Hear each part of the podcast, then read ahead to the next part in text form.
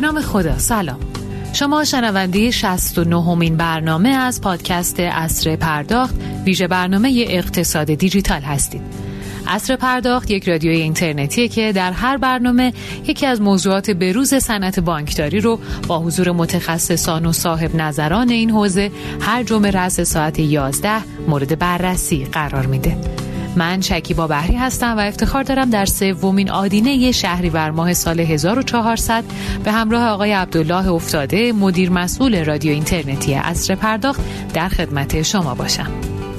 این برنامه از طریق زیرساخت ارتباطی آسیاتک پخش میشه. حامی ویژه شرکت توسعه خدمات الکترونیکی آدونیس. عنوان میزگرد این هفته بایدها و نبایدهای پول دیجیتال بانک مرکزی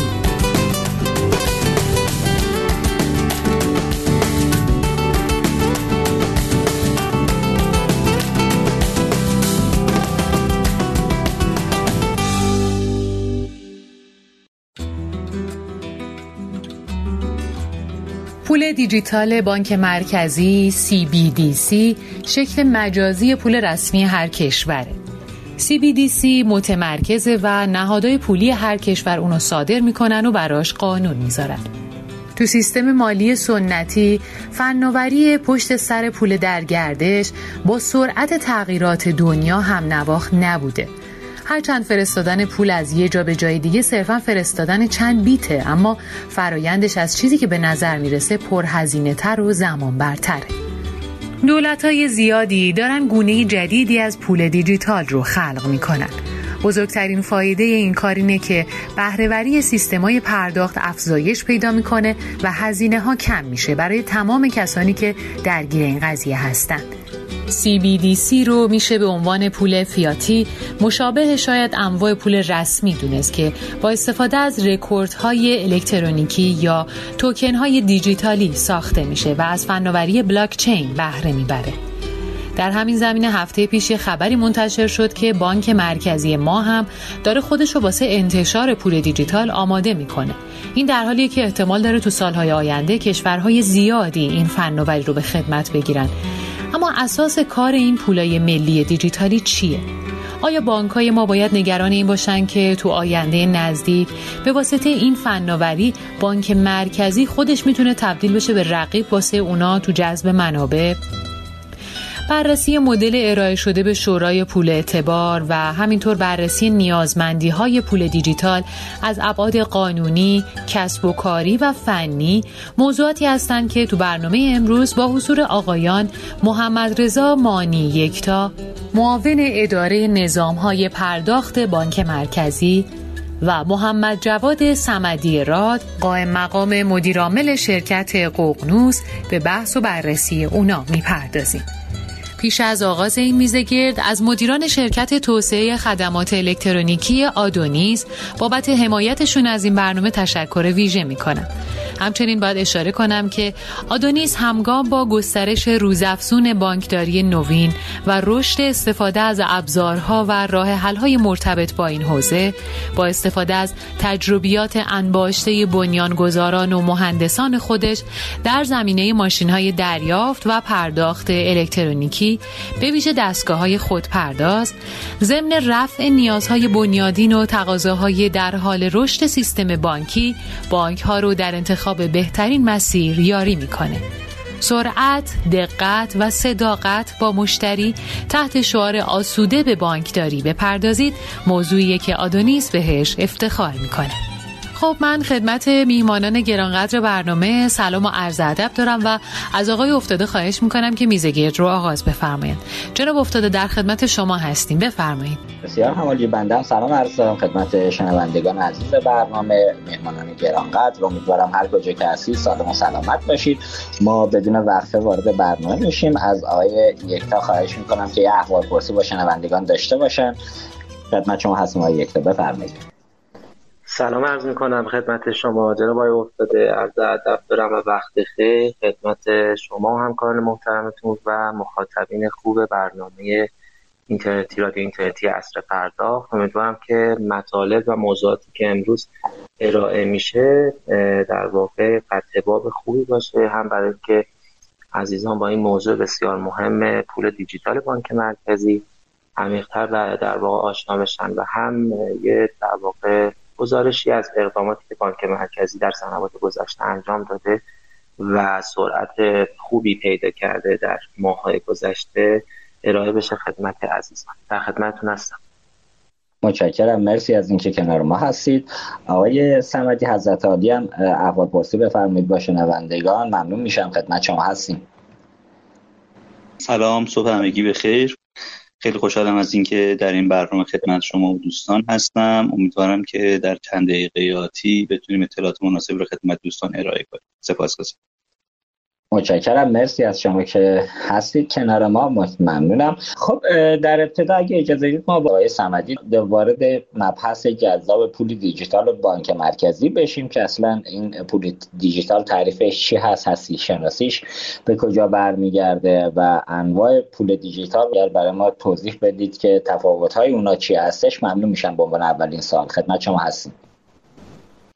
خدمتتون ارز کنم که CBDC یا سنترال بانک دیجیتال کارنسی که حالا در نوع خاصش به اسم در حقیقت Central Bank Cryptocurrency یا CBCC هم در حقیقت اطلاق میشه نوع جدیدی از اسکناس هست. یعنی اساسا بانک های مرکزی کشورها برای اینکه بتونن در فرایندهای دیجیتال سازی و تحول دیجیتالشون برای اینکه بتونن ابزار مناسب رو در حوزه اکوسیستم های دیجیتالی پیشنهاد کنن در حقیقت اومدن از فناوری بلاکچین استفاده کردند و شکل جدیدی از اسکناس رو در حقیقت عرضه می‌کنن به مخاطبین.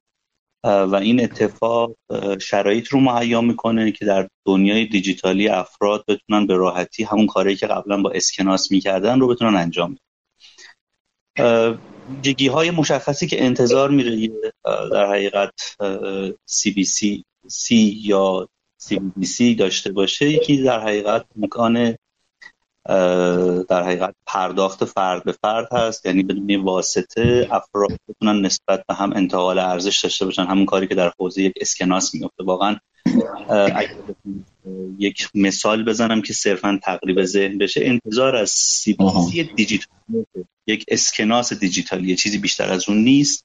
لذا انتظار میره همون ویژگی های گمنامی رو که ما در اسکناس داریم داشته باشیم انتقال فرد به فرد و آزادانه رو بتونیم داشته باشیم 24 در هفت در اختیارمون باشه. مبنای مالکیتش قبض و اقواز باشه همونطور که ما در اسکناس مبنای مالکیت قبض و اقواز و در اختیار داشتن همون شرایط رو داشته باشه. شرایط رهگیری در CBCC به نسبت اسکناس خب یه ذره می‌تونه جذابتر باشه و بهتر باشه به واسطه فرآیندهای شفافی که در حوزه بلاکچین هست. اینکه اساسا CBCC چی نیست چون این یه نکته خیلی مهمی هم هست که گاهاً از اون ورش هم یه بر... سوء برداشتایی میشه. به نظر من چیزی که نیست بیت کوین نیست cryptocurrency نیست. امکان اینکه شما انتظار داشته باشید سفته بازی کرد و در حقیقت خواب بگیره این در حقیقت دارایی مستقل از currency یک نیست. ابزار سرمایه گذاری به عنوان یک در حقیقت cryptocurrency که بخواید با نیت سرمایه گذاری روش نگاه کنید نیست. همون پول محلی کشور هاست صرفا شکلش عوض شده و شکل دیجیتالی به خودش گرفته.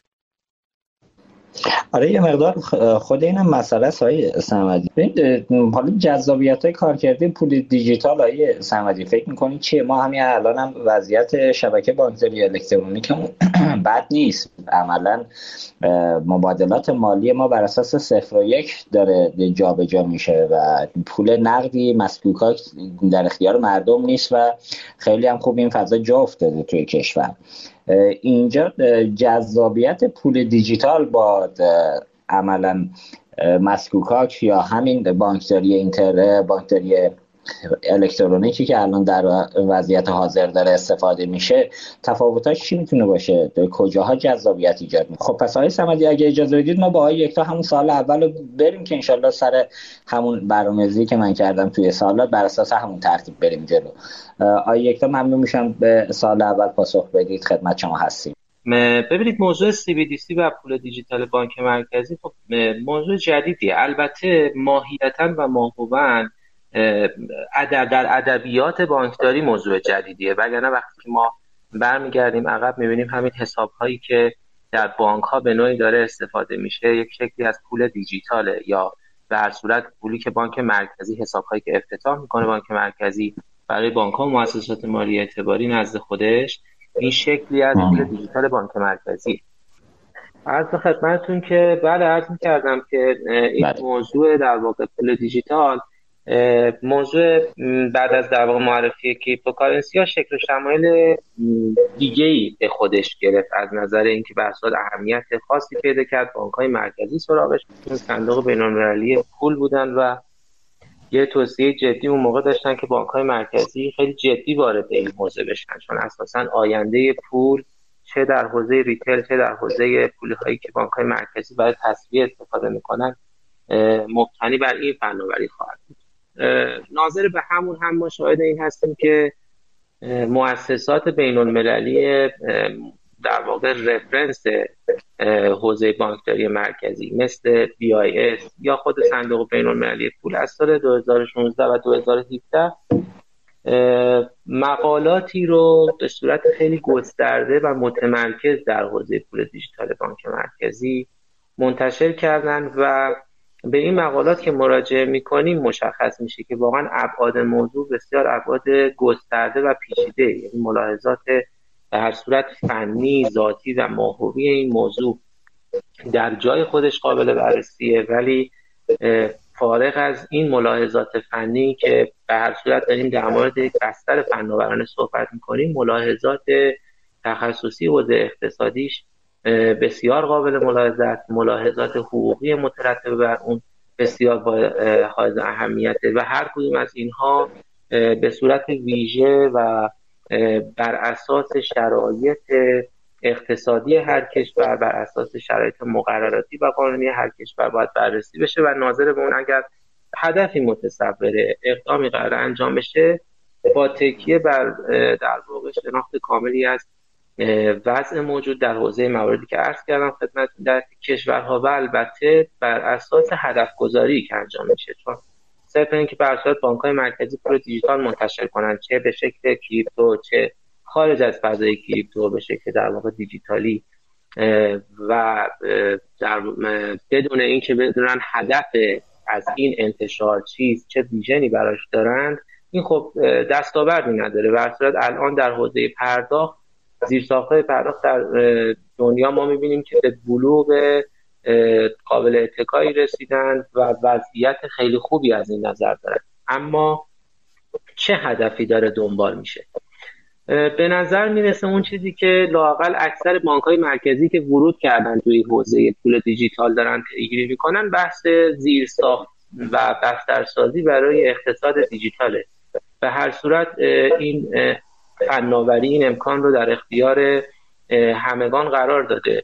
تو بحث smart contract ها با سرعت بیشتری ورود کنند بحث smart contract ها قبل از فضای crypto و قبل از فضای در واقع DLT هم مطرح بوده اما فضای DLT شکل و شمایل دیگری بهش داده. مفهوم جدیدی از trust ایجاد شده و الان ما شاهد این هستیم که بانک های مرکزی هر اقدامی که دارن در این حوزه انجام میدن که اکثرا هنوز به مرحله لانچ نرسیده و نهایتا در مرحله پایلت هستن ناظر به این موضوعات یعنی بررسی بکنن که دستاوردهای این فناوری عمیقا و به صورت موثر در حوزه پرداخت کشورشون به چه صورت خواهد بود و چجوری می‌تونن اون رو منطبق بکنن و ویژنی که مد نظر هر بانک مرکزی است. تو ادبیات موضوع هم خب استحضار دارید موضوع پیچیدگی های زیادی داره. ما با واجه های مختلفی مواجه هستیم. بعضا از CBDC یا همون تعبیر درستش پول دیجیتال بانک مرکزی که شکل های مختلف داره می‌تونه مبتنی بر فناوری بلاکچین و به شکل کریپتو ارائه بشه که در واقع در متون تخصصی این حوزه ازش به عنوان token base CBDC نام می‌برن می‌تونه مبتنی بر حساب باشه که account base CBDC تو حوزه در واقع کارکردیش تعریف دقیق تر میشه یعنی CBDC می‌تواند در حوزه retail به کار بره یا CBDC در حوزه wholesale مورد استفاده قرار بگیره و اینها ناظر به اون هدف گذاری و تعریفی است که در واقع بانک مرکزی انجام میده و بر اساس اون مختصات CBDC مورد نیاز خودش رو طراحی آقای یک من حالا داشتید میومدید داشتن از آقای سمدی این سوال رو میپرسیدم. ببین ما همین الان وضعیت بانکداری الکترونیکمون توی کشور بد نیست. از بد که چرس کنم خیلی هم عالیه. خیلی از مبادلاتی که امروز داره توی کشور انجام میشه همه داره از کانال تلکنش های شبکه شاپرک شتاب انجام میشه. من فکر می‌کنم آخرین باری که خودم از اسکناس استفاده کردم یادم نمیاد کی بود آخرین باری که استفاده کردم. حالا کرونا هم مزید بر علت شده که البته قبل از کرونا ما وضعیتمون همین بود. خیلی از اسکناس استفاده نمی‌کردیم. تو این وضعیت جذابیت استفاده برای من کاربر کسب و کارها و بانک که عملا سه رکن اصلی هم تو این نقشی که حالا باید ایفا بشه توی بحث پول دیجیتال. چه تفاوتی داره؟ حالا من از وضعیت فعلی استفاده کنم یا بعدا که بانک مرکزی پول دیجیتال منتشر کرد؟ حالا سمت بانک مرکزی به واسطه کاهش هزینه های چاپ اسکناس قاعدتا یه بخشیشونه یه بخشیش هم فرمودید بحث زیرساختی که می‌تونه کمک بکنه تو کاهش هزینه ها.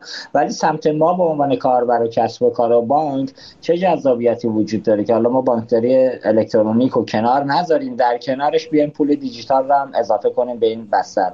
ممنون میشم پاسخ شما رو بشنویم. بله ببینید اتفاقا این سوال سوال بسیار مهمیه چون خیلی بهش پرداخته میشه. فرمایش شما صحیح ما الان شرایط خیلی مطلوبی داریم خدا رو شکر در وضعیت پرداختمون. البته تو حوزه ریتیل به نظر می‌رسه باید یه مقدار بیشتر و گسترده تر کار کنیم چون ابزارهایی که داریم تو حوزه ریتیل یه مقدار هزینه تمام شدهش برای شبکه پرداخت کشور بالاست. اما ببینیم چه دستاورده این CBDC داره و ما داریم چه دنبال می‌کنیم. ببینید اتفاقا تقسیم بندی خوبی فرمودید. از سمت اگه در واقع بانک ها و بانک مرکزی ببینیم CBDC ها یک ویژگی بسیار مهم داره اونم اینه که وقتی شما یک CBDC رو بین دو نهاد مبادله می‌کنید فرض بفرمایید مثلا یک مؤسسه مالی اعتباری X با مؤسسه مالی اعتباری Y برای اینکه مقداری از CBDC بین خودش رو مبادله بکنن دیگه هیچ نهاد تصفیه‌گر و نهاد بانک مرکزی ورود نمی‌کنه برای اینکه این عملیات رو انجام بده تکمیلش بکنه. مشابه اون چیزی که شما شاهدش هست وقتی که در تمام زیرساختهای پرداخت کشور عملیات نقل و انتقال مالی انجام میشه تو هر کدوم از این زیرساخت‌ها تهش یا میاد توی ساتنا یا میاد توی پایه بانک مرکزی باید یه تصویه انجام بده و اوورهد این سمت بانک خیلی بیشتره چون باید مدیریت نقدینگی انجام بده. ناظر به همین در واقع میزان نقدینگی که مورد نیازشونه برای عملیات تسویه و پرداخت. منتها CBDC ذاتش اینه که وقتی شما انتقال میدی اصل پول رفته. دیگه نیاز به نهاد تسویه‌گر نداره. از این حیث یه ابزار بسیار خوبه هم برای بانک ها برای مدیریت نقدینگیشون. و اساسا من عرض کردم خدمتتون یه تایپ مشخص CBDC CBDC wholesale یعنی CBDC که بانک های مرکزی منتشر می‌کنن.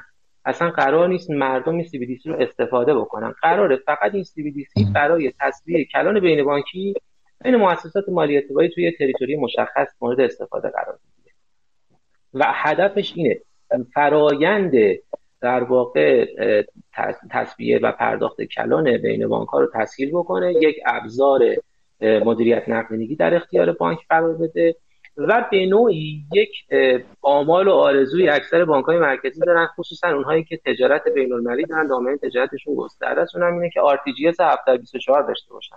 یعنی یه ساتنایی داشته باشن که بتونه 724 کار بکنه. چون بازگذاشتن ساتنا اوورهد عملیاتی و لوجستیکی بسیار بسیار سنگین و گسترده ای CBDC هولسیل یک دستاورد بسیار ایدئال برای اینکه شما بتونید این مسیر رو بایپس کنید. یعنی به جای اینکه برید سراغ RTGS 724 یک ابزار مدیریت نقدینگی در اختیار بانک ها قرار می‌دید. به راحتی بتونن 724 خودشون مدیریت نقدینگی بگیرن بین همدیگه داشته باشن و از اون برای تسهیل عملیات تصفیه در زیر ساخته استفاده سمت حالا کسب و کارها ببینیم چه دستاوردی داره. ببینید ساده ترین شکلی از فایده و کاربردی که می‌تونیم ازش متصور باشیم اینه که من یک کسب و کار وقتی امروز در عملیات ارائه خدمت و کالام وجوهاتی رو از طریق زیر ساختهای پرداخت کشور دارم دریافت می‌کنم حالا یا از طریق در واقع دستگاه پوزه یا IPG یا زیر ساختهای دیگه این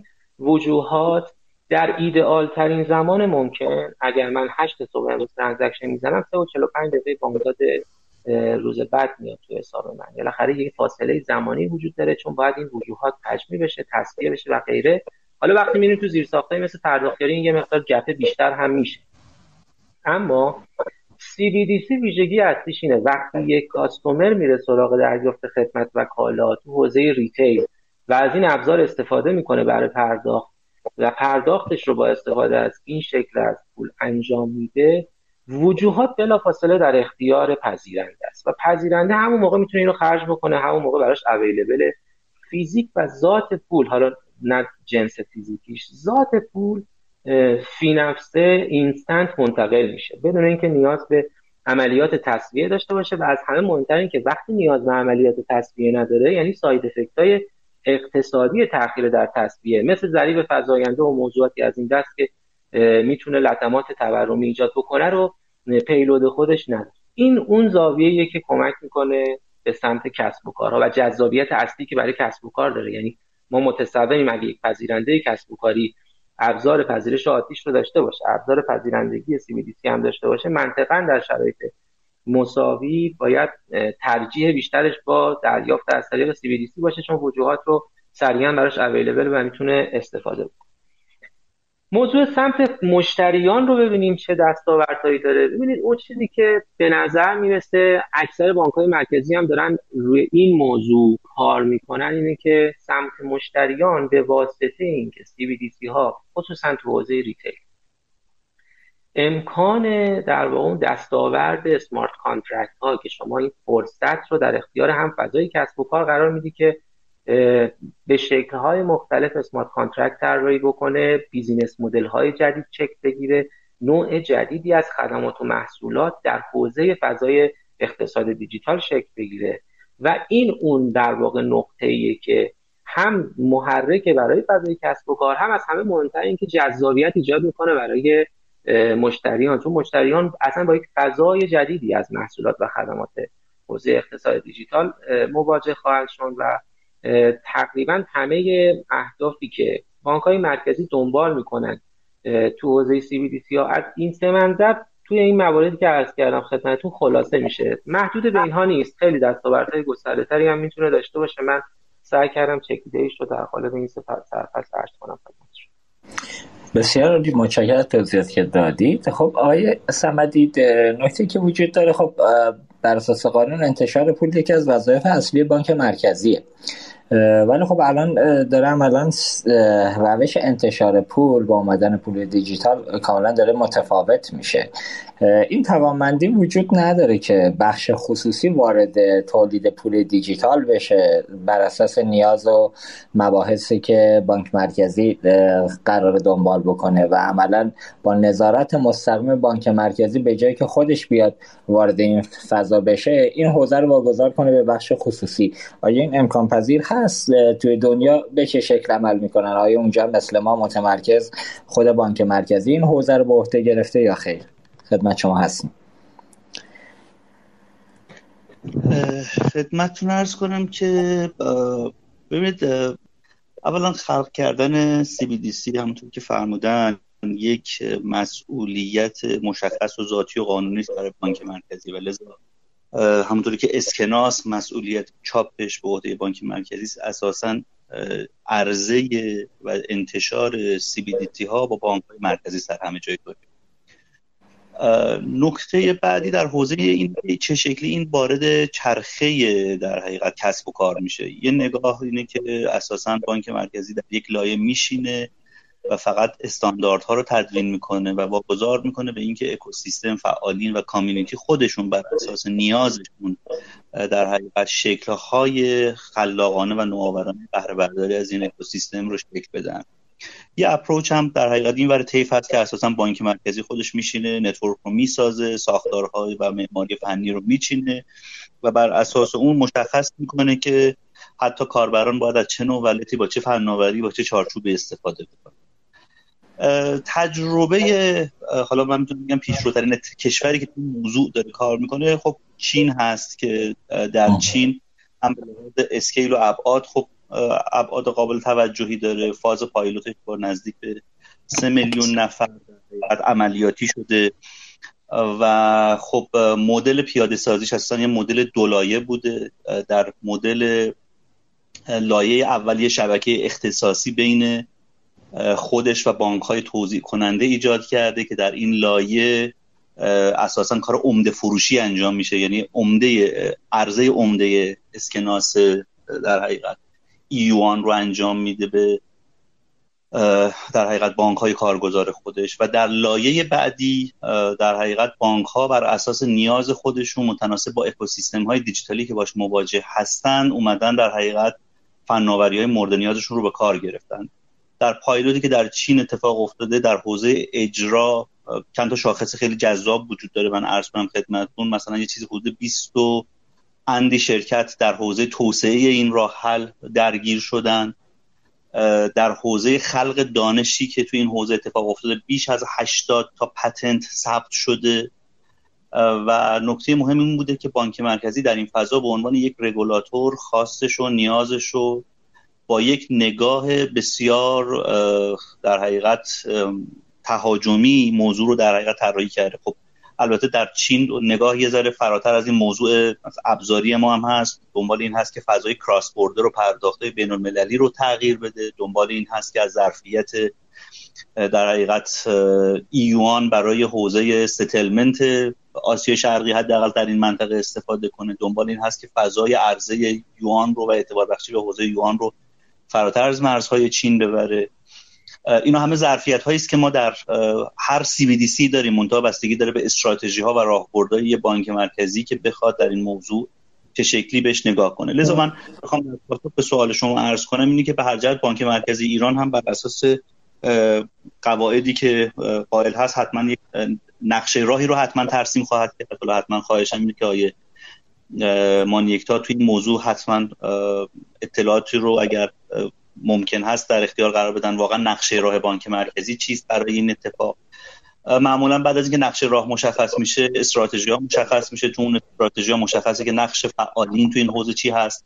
اگر تمرکز در حوزه انتشار سیبیلی بر خلق اکوسیستم نباشه معمولا بهش مواجه میشه چه در برابر ابزارهای سنتی مثل اسکناس کاغذی چه در برابر ابزارهای مدرن مثل card payment و سایر ابزارهای electronic payment ی که در فرایندها باش مواجه هستیم.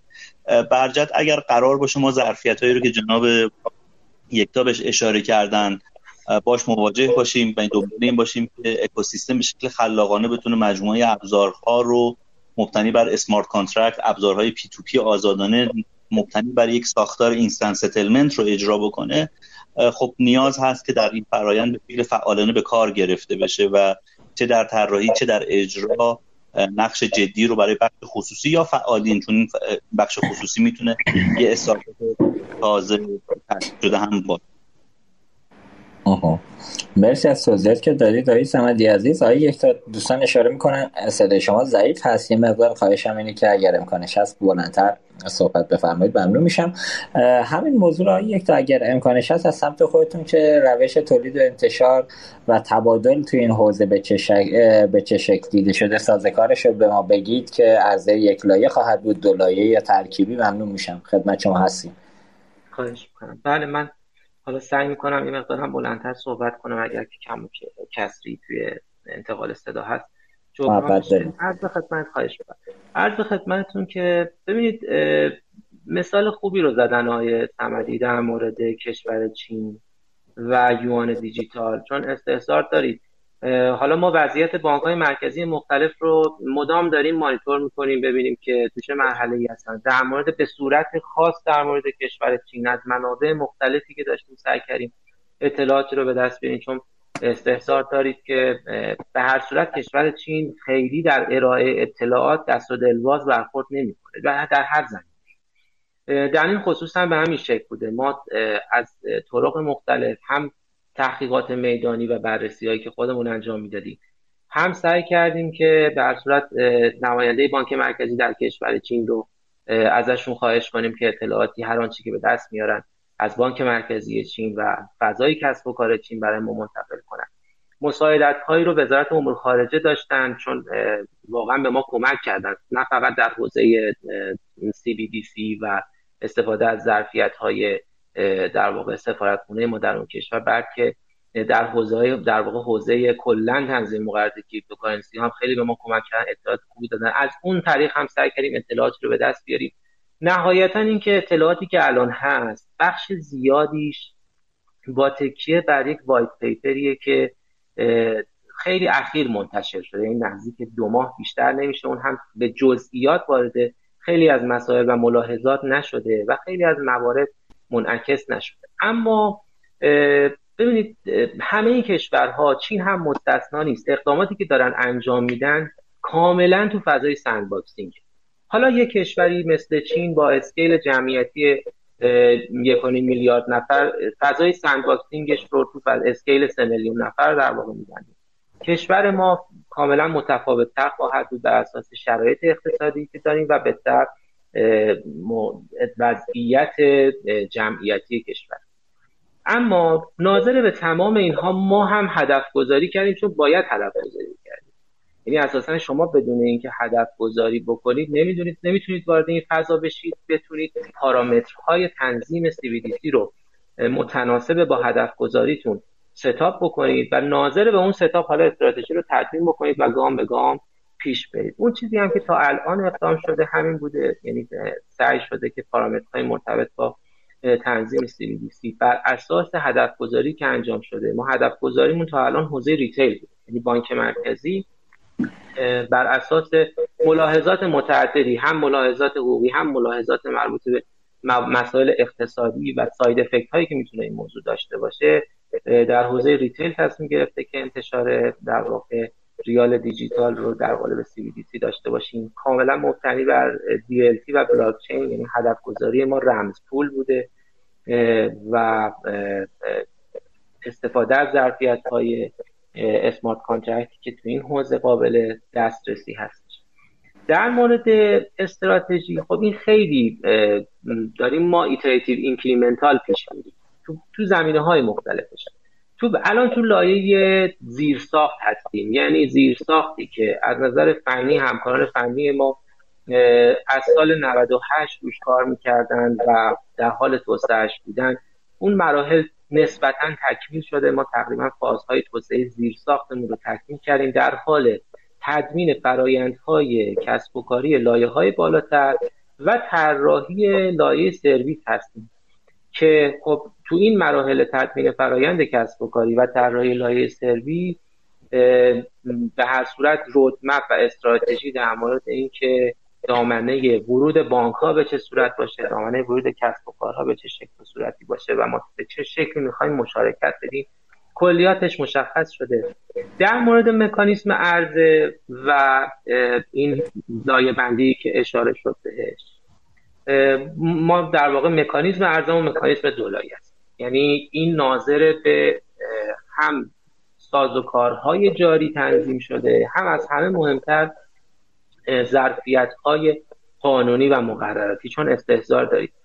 یک ملاحظه بسیار جدی زمانی که شما می‌خواهید CBDC چه منتشر بکنید چه در جامعه عرضه کنید و رواج پیدا بکنه ملاحظات قانونی و مقرراتی مترتب بر اونه که بعضی وقتا اگر شما بخواید برخی از ملاحظات قانونی رو عوض بکنید ممکنه سالها درگیر تغییرات مجوزهای قانونی مربوط به اون باشید. لذا ناظر به این موضوع و بر اساس اون مکانیزم های کار کردی ما الان طراحی در واقع عرضه دولایه داره دنبال میشه در بانک مرکزی یعنی بانک مرکزی ایشور اصلی خواهد بود. این ریتیل CBDC یا CBCC که قرار در اختیار مردم قرار بگیره برای استفاده از طریق بانکشون در اختیار آنها قرار می‌گیره. منابعی هم که تخصیص داده میشه در ازای سبدی از بخشی از سبد اسکناس و مسئولی است که بانک مرکزی بر اساس مجوزهای قانونی منتشر می‌کنه. یعنی ما یک میزان مشخصی از سبد اسکناس رو در فاز اول ناشی از اسکناس های در واقع امپایی در فازهای دوم در قبال دریافت منابع اسکناس یا منابع دیگری از بانک ها این میزان سی در اختیارشون قرار می‌گیره و به طب متناسبه با اون در واقع بانک ها منابعی رو یا از محل دیپازیت و سپرده های مشتریان یا از محل منابع نقد و وجوهاتی مثل اسکناس که از طرف مشتری دریافت می‌کنن در واقع سی رو در اختیارشون قرار میدن. این در واقع مکانیزم کلی ارزه الان بانک ها تو این روش می‌تونن بدهکارم بکنن حساب تصویه خودشون تو بانک مرکزی. البته به غیر از اضافه برداشت دیگه درسته؟ نه مطلقا نمی‌تونن این کار رو بکنن. یعنی ببینید این موضوع بدهکار کردن و اضافه برداشت اصلا موضوع دیگری است که خیلی ابعاد گسترده تری داره. اما این موضوع در شورای پول اعتبار هم در کمیسیون تخصصی زیل شورا هم بحث شد. مکانیزم هایی که در حال حاضر وجود داره برای دریافت اسکناس هم مشابه همین. بانک ها اگر مراجعه بکنن میزان در واقع اگر بخوان از محل دیپازیت نزد بانک مرکزیشون برداشت کنن در ازای دریافت اسکناس. اگر محل کافی از منابع نداشته باشن اسکناس در اختیارشون قرار نمی‌گیره. در مورد سی هم به همین شکل برخورد بسیار عالی. آقای سمدی حضرت عالی هم توی موضوع خواهشم اینه که بفرمایید توی دنیا به چه شکل عمل میشه و پیشنهاد شما برای اینکه ما در کشور آیا روش که آقای یکتا گفتن بانک مرکزی قرار ازش استفاده کنه مورد تایید شما هم هست یا نه به عنوان بخش خصوصی؟ بفرمایید. خدمتتون من حالا صرفا به عنوان یک کارشناس می‌تونم توی موضوع اظهار نظر کنم و بله. تصمیم حتما اختیار به بانک مرکزی است. همونطور که فرمودن اساسا اگر قرار باشه فضای در حقیقت نوآوری و اقتصاد دیجیتال مبتنی بر یکی از پایه های اون که سی بی هست شکل بگیره تجربه یک بانک های مرکزی دنیا این بوده که اساسا نگاه نگاه در حقیقت دو باشه که بانک مرکزی در لایه در حقیقت عرضه عمده بتونه نظارت کامل خودش رو بر فضای در حقیقت نقدینگی و اقتصاد کلان اعمال بکنه در لایه توزیع اساسا بانک ها یا حالا کانال های عرضه مثلا در چین خود ویچت و علی پی به عنوان برخی از کانال های عرضه ها درگیر شدن. اکوسیستم های بزرگ دیجیتالی هستن که اساسا تو لایه توزیع وارد میشن و می‌تونن حالا ابزارهای متنوعی رو ارائه کنن که خب با فرمایش جناب یکتا خب این روی کرد و داشتن یک ساختار دولایه با چند شبکه قطعا می‌تونه فضا رو حتما منعطفتر و در حقیقت توسعه پذیرتر بکنه. از این جهت من خبری که ایشون خبر بسیار مسرت بخشی اساسا ساختارهای دولایی هم به لحاظ اسکیل بودن هم به لحاظ باز بودن در توسعه فناوری اثبات شده که در حقیقت به نسبت ساختارهای یک لایه که شاید در یک دو کشور زیر من بگم 5 میلیون نفر تجربه شده یا حداقل ترکیزی شده در حقیقت اثبات شده است که اثر بخشی بهتری داره و خب این تصمیم بانک مرکزی حتما جای تقدیر داره. بسیار عالی. خب آقای یکتا البته که فرمودید حالا به صورت دولایه قراره تو کشور کار بشه. یه نگرانی وجود داره از این نگرانی تو کشور اروپایی هم وجود داره. یه جاهایی به واسطه اینکه بانک مرکزی خودش مستقیم می‌تونه به کاربران هم پول دیجیتال رو عرضه کنه و از سمت اونا حتی به صورت سپردن جذب کنه این پول رو. نگرانی وجود داره که بانک مرکزی در آینده امکان رقیب بودنش برای با بانک ها به عنوان یه رقیب جدی مطرح میشه و در مطالعاتی که الان اتفاق افتاده اخباری که تو این حوزه اومده خیلی تو بانک های تجاری نگران این اتفاقا اینجا ما توی بانک مرکزی خودمون که وارد این فضاها نخواهیم شد. بانک ها نگران این موضوع باشن یا خیر؟ ببینید آقای افتاده واقعیت اینه که حالا ما که فضامون فضای ارائه و عرضه دولایی است. یعنی اصلا سازوکار قانونیمون اجازه نمیده که مثال ارز می‌کنم. اشخاص نزد بانک مرکزی دیپازیت داشته باشن بعد بیان بگن بانک مرکزی از محل دیپازیت من شما برداشت کن در ازاش به من سی بی دی سی بده. چون این اتفاق از نظر قانونی اجازه نداره بیفته بنابراین ما متصور نیستیم همچین حالتی رو. ولی نگرانی بالاخره نگرانی بجاییه. ببینید من از این زاویه نگاه کنم. چون در مورد این موضوع هم در بانک مرکزی من خاطرم هست. ساعت ها ما در مورد این در کمیسیون های تخصصی بحث کردیم. در خود کمیسیون فری شورای پول و اعتبار بحث مفصلی انجام شد در مورد این موضوع. و موضوع موضوع قابل ملاحظه ای اساسا عرضه CBDC یا سی حالا تفاوتی نمی‌کنه. از سمت بانک ها به مردم و مشتریان فرایند جذابی نیست. از ذات بانکداریش ارز می‌کنم و صرف ارزه رو. چرا؟ چون بانک اون مشتری نزدش دیپازیت داره و اون حساب در اختیار بانکه. وقتی که بانک ما به ازاش سی سی در اختیار مشتری قرار میده. یعنی داره وجوهات خودش رو تبدیل می‌کنه به پول بانک مرکزی. چون باید بیاد همون پول رو در اختیار بانک مرکزی قرار بده و قبلش قرار داده باشه که سی گرفته باشه الان عرضه بکنه. مشابه فرایند عرضه می‌کنم. شما می‌تونید رو کامل مپ کنید رو فرایند عرضه اسکناس پس از نظر ذاتی و ماهوی این یعنی خروج منابع از سمت بانک ها جذابیتی نداره. مگر اینکه بانک مرکزی این ظرفیت رو برای بانک ها ایجاد بکنه. اون جایی که لایه سرویسه یعنی تو وقت smart contract ها بانک ها حالا بیان مدل های کسب و کاری رو تدوین بکنن که از اون محل هم حالا مدل های complementary و مکمل باشه بتونن روی در واقع ما به ازای ارائه خدماتش کارمزدهای متناسبش رو دریافت بکنن. یا اصلا تو فضای کسب و کارهای دیگری ارائه سرویس کنن. سرویس پرووایدر در زمینه پیمنت در حوزه های نوینی باشن که از اون محل براشون جذابیت ایجاد بشه. پس این نگرانی هست. قایت قضیه هم این که ما همیشه در بانک های مرکزی البته این نگرانی بوده در مورد CBDC هولسیل یعنی اون CBDC که حالا ممکنه مبتنی بر حساب باشه اکانت بیس باشه. این دغدغه خیلی بیشتر میشه. چون مبالغ مبالغ کلانتریه و در لانگ ترم ممکنه منجر به بانکرام بشه. یعنی هر چقدر مردم بیان حالا شما فرض کنید این شکل از ابزار طرف هم جذابیتش خیلی بالا باشه.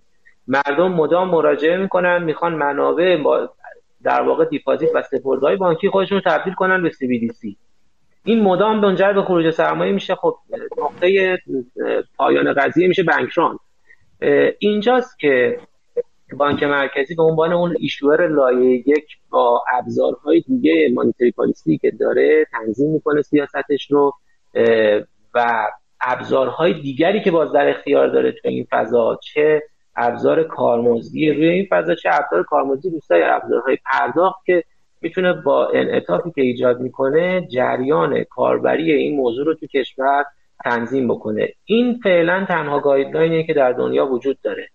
ولی باز عرض می‌کنم فضا فضای sandboxing یعنی خیلی از این نگرانی ها حالا لاقل در مورد اون هدف گذاری که ما کردیم که قرار بخشی از سبد اسکناس و مسئولیتمون باشه خیلی نگرانی جدی نیست. ولی اون کشورهایی که تو حوزه هولسیل ورود کردن در واقع خیلی از این موارد رو منتظر اجرای فازهای سندباکسینگشون هستن تا یه مقدار روشنتر بشه در موردش بتونن سیاست ها رو تبیین بکنن.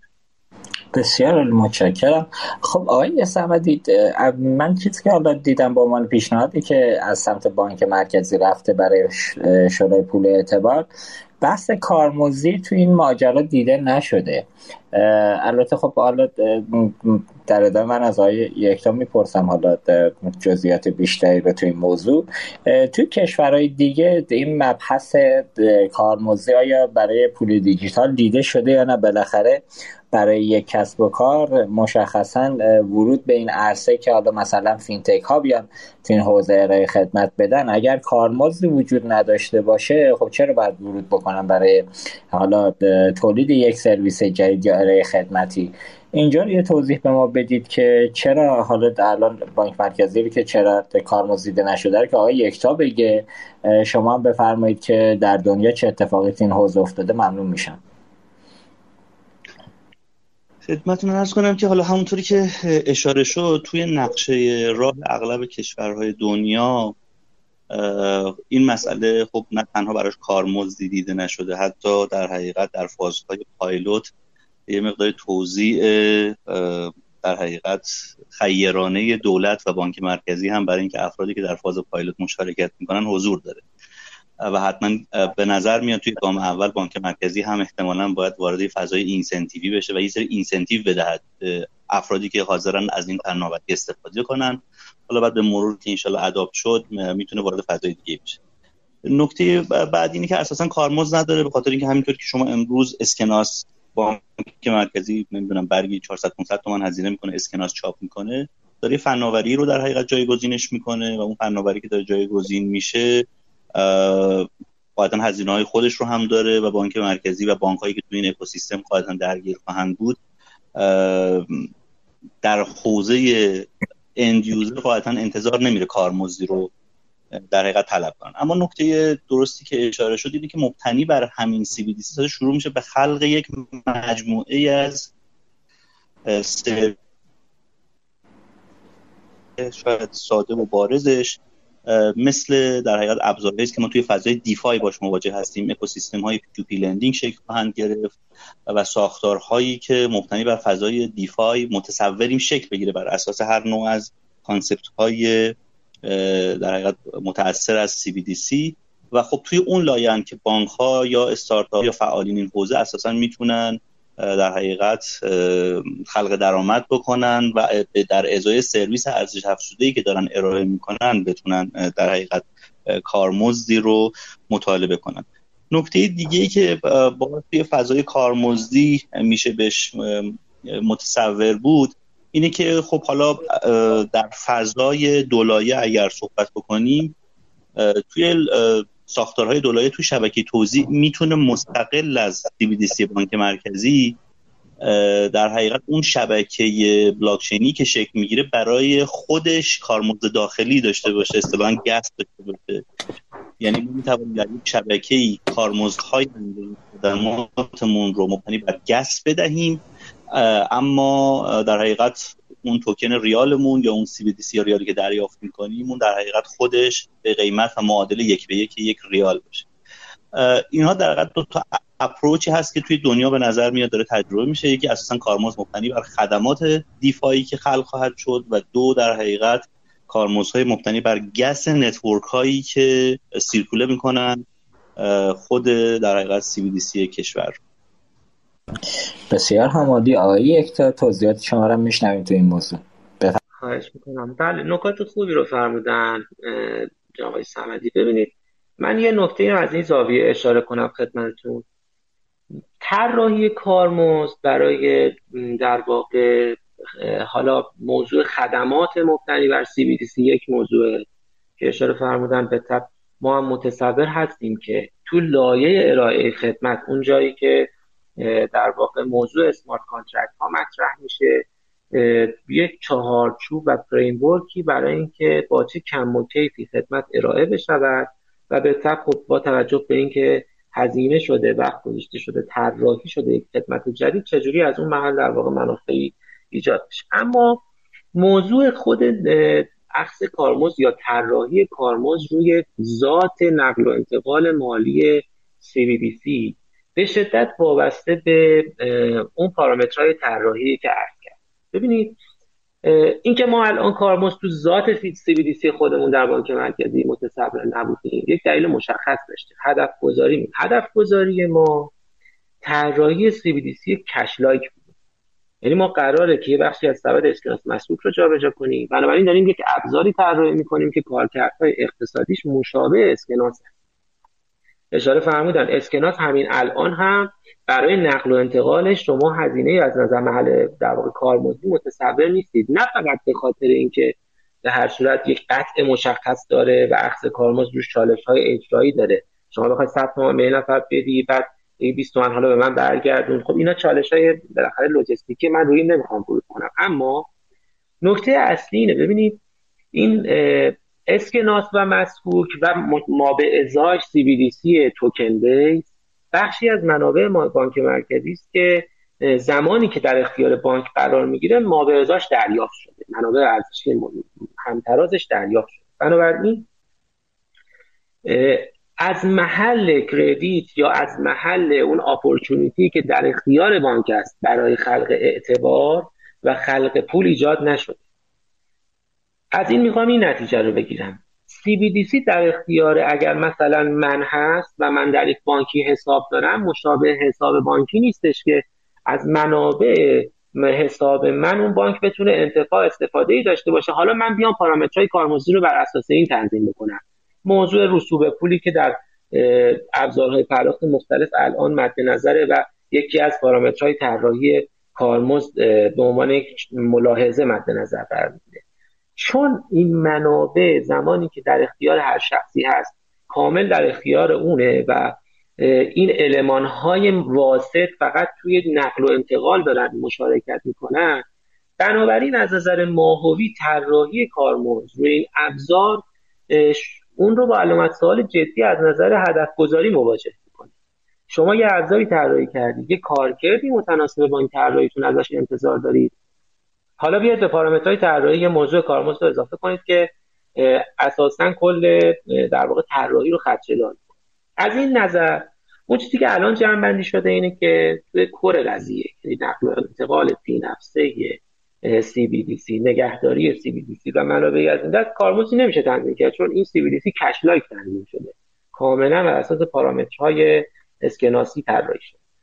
اما در لایه ارائه خدمت اون جایی که smart contract ها در واقع طراحی میشن اون جایی که خدمات ارزش افزوده ناظر بر این رو بیزینس مدل های نوینی که قابل ارائه و توسعه خواهد بود طراحی میشه. بله اونجا میشه مدل های کارمزدی تعریف کرد. ما هنوز به اون مرحله نرسیدیم. واقعیتش ما الان تو لایه لایه های پایین در واقع طراحیمون هستیم.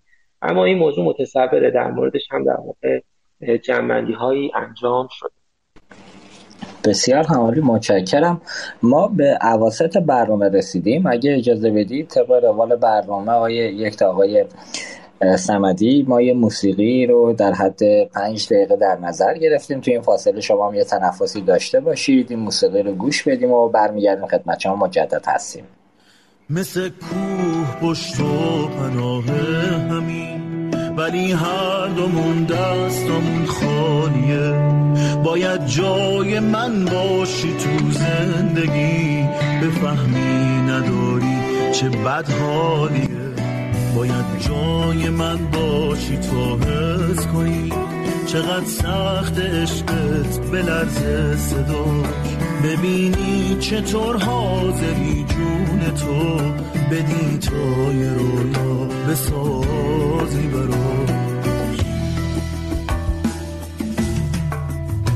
من از دل خوشی های این زندگی مگه چی به جز حقم و خواستم یه دنیا زمین خوردم از بچگی که یک جا رو پای خودم واستم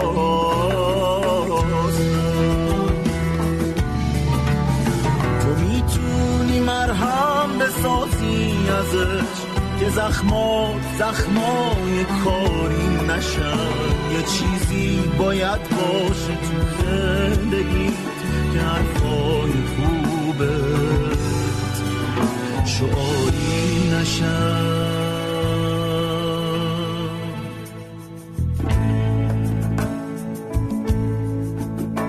تو این روزگار عجیب و غریب.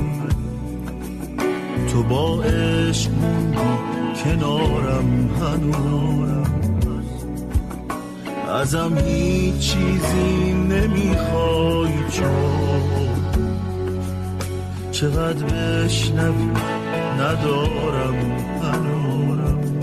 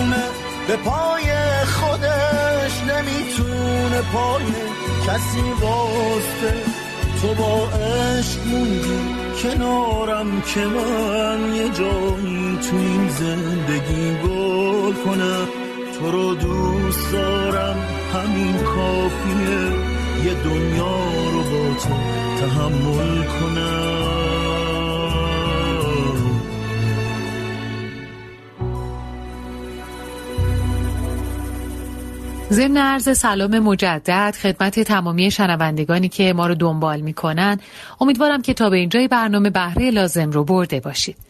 باید اشاره کنم که حامی برنامه آدونیس با در اختیار داشتن 22 درصد از سهم بازار پشتیبانی ماشین های بانکی شامل دستگاه خودپرداز و کیوسک بانکی برندهای وینکور، ایستکام و NCR و دستگاه CRS برند ایهوا که یکی از کاراترین و با کیفیت ترین ها در نوع خودش هست تونسته در کنار مراکز تعمیراتی متشکل از کارشناسان خبره و متخصص و همچنین راه حل های متنوع جایگاه خودش رو به سرعت ارتقا بده.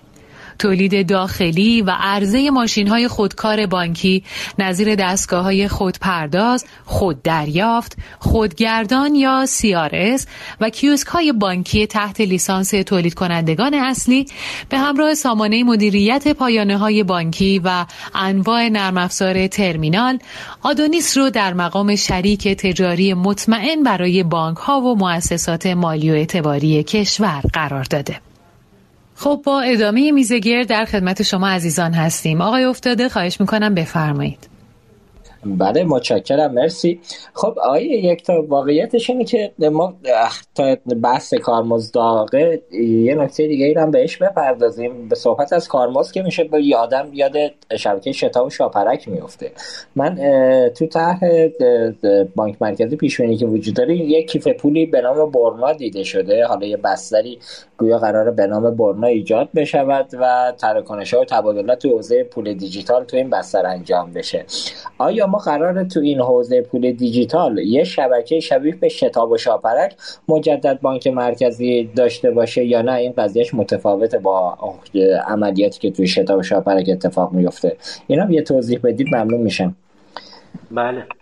ببینید واقعیتش اینه که اساسا شکلگیری شبکه هایی مثل شتاب و شاپرک اهداف مشخص رو دارن دنبال می‌کنن. ببینید یه چالشی که ما وقتی شبکه ها شبکه های هستن که ناشی از اتصال چند شبکه متعدد هستن هر بانکی ممکنه شبکه کارتی خودش رو داشته باشه در واقع سویش کارت خودش رو داشته باشه. بنابراین یه چالشی مطرح میشه بحث اینتراپرابیلیتی یا تعامل پذیری که چجوری این حالا کارت های بانک های مختلف بیان با هم دیگه قابل مبادله و البته استفاده و بکارگیری روی تجهیزات نکته بعدم بحث تصویه است هیچ کدوم از این موضوعات اساسا در مورد پول دیجیتال بانک مرکزی یا بی مطرح نیست. همون موضوعی که عرض کردم خدمتتون وقتی که شما این جنس از پول رو طراحی می‌کنید و در اختیار بانک قرار می‌دید روی یک بستر ارتباطی یا شبکی داره در اختیار اون بانک قرار می‌گیره. و به نوعی اون بانک هم خودش یک کیف پولی داره. بنابراین دیگه داره تو اون فضا نقل و انتقال انجام میشه. موضوعی مثل اینتراپرابیلیتی مطرح نیست اما از این سوال می‌خوام این نتیجه رو بگیرم. ببینید اینم به معنای اینم نیستش که بانک مرکزی یک کیف پولی قرار دیولپ کنه همه از اون استفاده بکنن. نه ما لایه های مختلفی از نقش ها رو دیدیم لاقل مدل اولیه‌ای که الان طراحی شده. و اعضای این پلتفرم DLT که در واقع بانک ها هستن عضو نقش های مختلفی رو دارن عضو هستی می‌تونن باشن عضو متولی می‌تونن باشن یا عضو عادی. و در بعضی از این لایه ها اعضا می‌تونن این اپورتونیتی رو دارن که کیف پول اختصاصی طراحی بکنه. یعنی سرویس هایی رو از این لایه DLT دریافت می‌کنن برای اینکه بتونن در بستر اون شبکه محصول کیف پول خودشون رو مبتنی بر رمز پول طراحی بکنن و بعد ناظر به اون smart contract هم طراحی بکنن. من من فکر می‌کنم اون دغدغه‌ای که الان مد نظر شما هست چه نسبت به در موضوع یک نهاد تسویه‌گر واسط یا موضوع بحث در واقع کیف پول این برطرف میشه و فضا فضای قابل توسعه خواهد. آخه نکته که وجود داره آقای یک تا الان ما توی حوزه کیف پول بحث تعامل پذیری رو دوباره بانک مرکزی اومد خودش نشست وسط یه بستری رو ایجاد کرد که حالا دارن تو اون فضا می‌برن جلو. بستر تعامل بستر ارتباط و حالا انتقال و اینها و تعامل پذیری. حالا اینکه میگید هر بانکی یا هر کسی بخواد خودش کیف پول مستقل خودشو داشته باشه اوکی. این تبادلات بین بانک و اینها اون بستره اونجا نقش اون چی میشه؟ آیا ما شبیه به شتاب شاپرک خواهیم داشت یا نه؟ اونجا دیگه ارتباط بین بانکی خود بانک می‌دونن و تو خودشون یا بانک مرکزی میاد باز به حالا اسمشو من می‌ذارم بهانه دیگه. اینو بارها اعلام کردیم که به اسم نظارت میاد میشینه وسط تراکنش ها و خودش این بستر رو ایجاد می‌کنه. اینجا قضیهش من آره اینو یه مقدار شفافتر کنید ممنون میشم. من فکر کنم اگه زاویه دیدمون از شتاب و شاپرت این فضا بیاریم بیرون. بذارید من یک تصویر جدیدتر یک تصویر انتظایی از فضای DLT برای شما متصور ببینید ممنون میشم. داریم تو فضای DLT صحبت کنیم فضای DLT فی نفسه حالا جدا از اون ادبیات کلاسیکش که ممکنه پرایوت باشه پابلیک باشه permissioned یا permissioned باشه ما داریم یک فضای DLT رو طراحی می‌کنیم به خاطر اینکه در واقع شبکه پرداخت domestic و حوزه retail قرار درگیر بشه. از نظر ماهوی functionality این شبکه از نوع private قطعا خواهد بود. یعنی هر عضوی اجازه ورود و عضویت در این شبکه رو نداره. و از نوع permissioned یعنی سطح در واقع ورود اون عضوی هم که با تفویض اختیار وارد میشه هم قابل کنترل. خب تو این فضای جدید و این شبکه بالاخره هر عضوی که وارد میشه که عرض کردم بانک ها اعضای این شبکه دیلتی هستن. بله. حداقل سه تا تا ان تا بانک قایتش اینه که همه بانک ها بیان مشارکت بکنن در شبکه. و بر اساس اون دامنه اختیارات که در اختیارشون قرار می‌گیره و انتظاراتی که ازشون هست بالاخره باید یک نیازمندی ها و minimum requirement رو داشته باشن از نظر تکنیکال و از نظر فضای اجرایی برای اینکه بتونن درجه بندیشون مشخص بشه تو اون فضا. در قالب عضو عادی یا عضو متولی که عضو عادی اون عضویه که میاد تو این شبکه در لایه سرویس گیرنده میاد وارد میشه و امکان در واقع فعالسازی کیف پول برای کاربران در اختیارش قرار می‌گیره امکان در واقع انجام transaction براش فراهم میشه. اما اعضایی در قالب عضو متولی متصور هستند که اینها می‌توانند بخشی از این دفتر کل توزیع شده رو نگهداری بکنن و ناظر بر اون اختیاراتی مثل عرض کردم توسعه smart contract براشون ایجاد میشه. ببینید تو این فضا پس ما داریم در مورد یک شبکه مشارکتی صحبت می‌کنیم. یک شبکه‌ای که هم اعضا عضو عادی ها می‌تونن بر اساس برنامه‌ریزی بانک بالاخره وقتی عضو میاد عضو عادی میشه صرفا سرویس گیرنده از تجهیز منابع و تخصیص منابع گسترده هم نداره. بحث مکانیزم های اجماعی هم که تو پلتفرم های DLT اساسا وجود داره. مشارکت نمی‌کنه. بنابراین ما لایه خد... دریافت خدمت یا توضیح خدمتش هم متناسب با همین تنظیم. در مقابل خب نه یه بانکی ممکنه استراتژی و بلند مدتش ایجاب بکنه بیاد سرمایه گذاری بیشتری انجام بده در قالب عضو متولی وارد بشه. عضو متولی بهتر می‌تونه نگهداری دفتر کل داشته باشه می‌تونه از smart contract publish بکنه و deploy بکنه تو شبکه.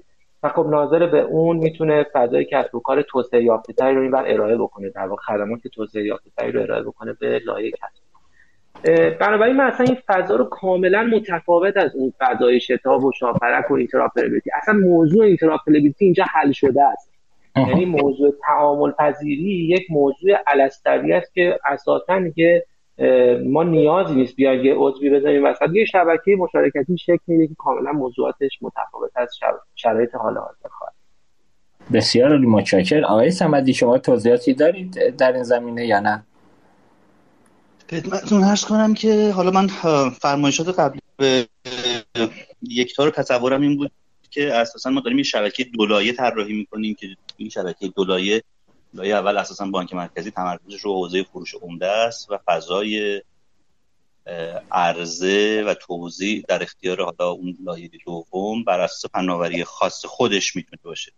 اما این فرمایشی که الان داشتن در ترسیم اکوسیستم بیشتر معماری یک لایه رو تدایی کرد برا من و اینکه خب ما یک لایه‌ای داریم بانک مرکزی به عنوان asset issuer توی اون حضور داره و بقیه در حقیقت صرفا یک access layer هستند و ابزار access رو تأمین می‌کنن و یه DLT مواجهیم. خب این تقریبا شبیه این خواهد بود که مثلا بگیم یه switch payment یه کیف پول. بر مثلا همین دستورالعمل کیف پول اخیر بانک مرکزی کیف پول راه اندازی می‌کنه بانک مرکزی و همه رو ملزم می‌کنه از اون استفاده کنن. حالا یه ذره این کیف پول یه ذره decentralize ه به این معنا که نود node های validator ش هم در اختیار چند سازمانه در اختیار فقط مثلا بانک مرکزی. من تصورم از معماری دولایه در CBDC اساسا یک ساختار multi network ه که توی یه لایه بانک مرکزی در لایه wholesale در حقیقت حضور داره. عرضه می‌کنه اون در حقیقت سی خودش رو و در لایه توضیح بر اساس ساختار فناورانه هر اکوسیستم دیجیتالی می‌تونه این شکل بگیره. مثلا در چین تقریبا 14 15 نوع فناوری برای فضای لایه توضیح پیش بینی شده. یه لایه اساسا مبتنی بر اسمارت کارت و هیچ ارتباطی حتی به فناوری بلاک چین نداره. اساسا دو تا در حقیقت مدیای مشخص مبتنی بر smart card پیش بینی شده و افراد می‌تونن نسبت به همون رفتاری که برای اسکناس هست اقدام کنن. اون رفتار مشخصا امکان P2P payment با ویژگی های مشخص هست.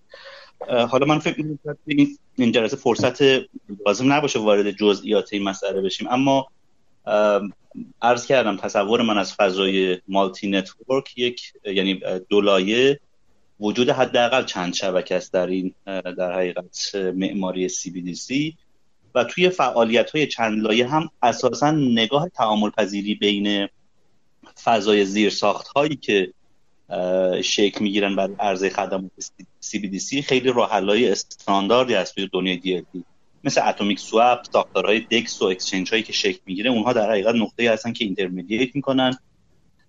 روابط بین در حقیقت چند network رو و اون فضای متمرکزی که وجود داشت برای در حقیقت کنترل مبادله و تسویه به واسطه اینکه همونطوری که فرمودن اساسا instant settlement در این نوع network ها وجود داره اون نگاه اساسا دیگه وجود نداره و اون value ی که داره منتقل میشه در بین network ها با هم می‌تونن atomic swap داشته باشن.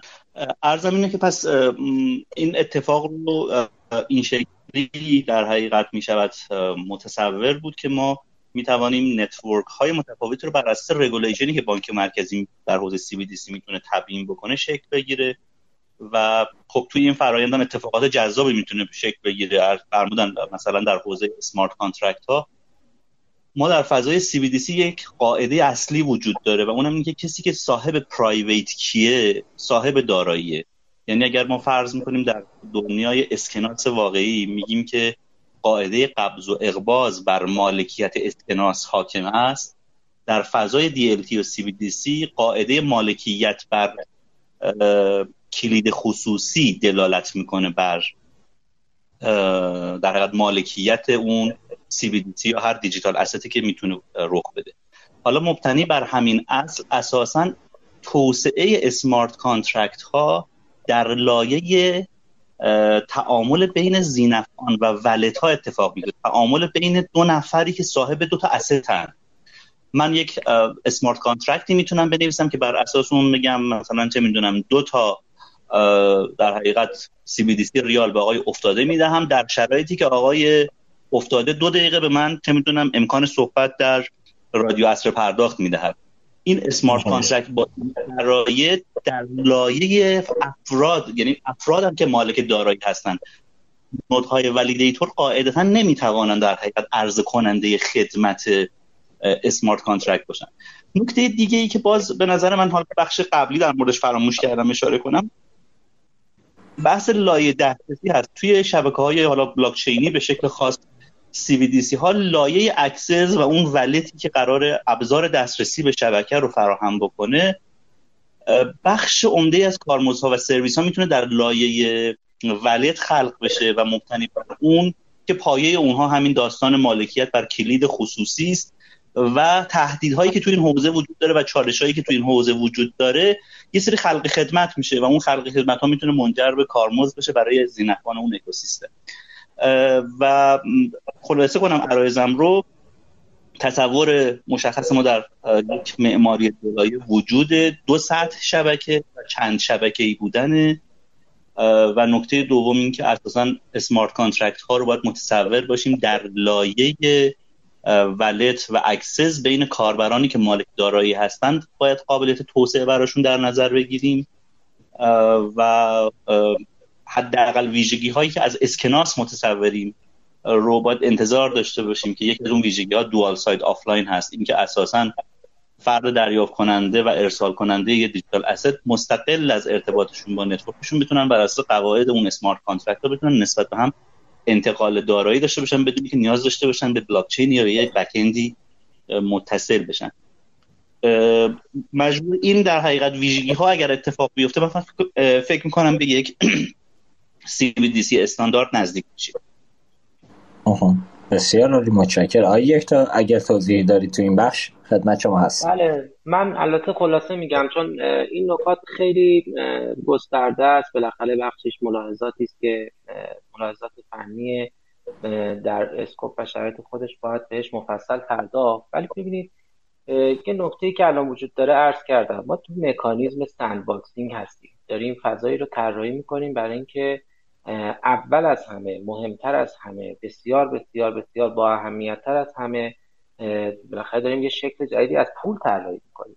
پول الان کارکردهای خودش رو داره. باید اول ملاحظات اقتصادی اثرات انتشار این جنس و شکل پول و تبعات اقتصادیش رو کامل برامون روشن بشه. بعد حالا ازش انتظار انتفاعات بسیار گسترده تر داشته باشیم. همون فضای اقتصاد دیجیتال. نه این فضای اقتصاد دیجیتال رو طراحی بکنیم بعد ضربه بزنیم به در واقع اقتصاد کلان کشور به شکل های مختلفی که به صورت الان چالش های این حوزه مطرح هست. اما ببینید موضوع این که عرض کردم معماری دولایه مکانیزم عرضه رو عرض کردم که عرضه دولایه هست به واسطه بانک ها و مؤسسات مالی اعتباری این عرضه انجام میشه.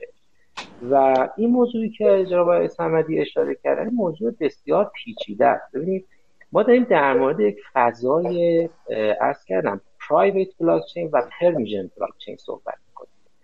اگر قرار باشه شما تو اون لایه‌ای که میاید می‌خواید interoperable ایجاد بکنید بین دو تا شبکه بلاکچین که اساسا همین الان یه issue فنیه یعنی practical شما توی literature DLT هم که بررسی می‌کنید این که در واقع atomic swap بین پلتفرم های مختلف و با معماری های مختلف تست شده باشه عملیاتی شده باشه خودش یه challenge همین الان already فنی هست.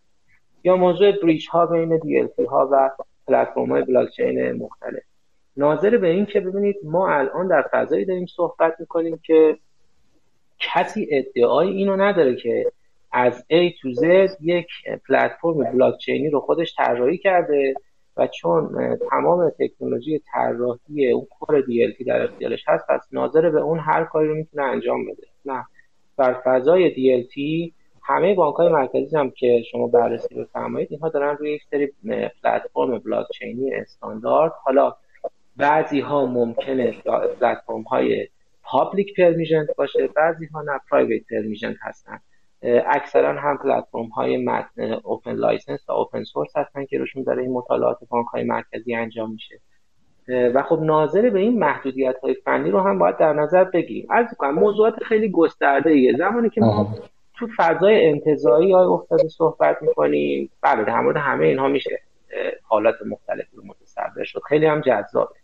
در عمل که وارد میشیم چالش های فنی یه موضوع چالش های عملیاتی و اجرایی یک موضوع. من با آقای سمدی موافقم. بالاخره داریم یک CBDC cash-like طراحی می‌کنیم. به قول ایشون dual side offline باید اون ویژگی ذاتی dual side offline رو داشته باشه.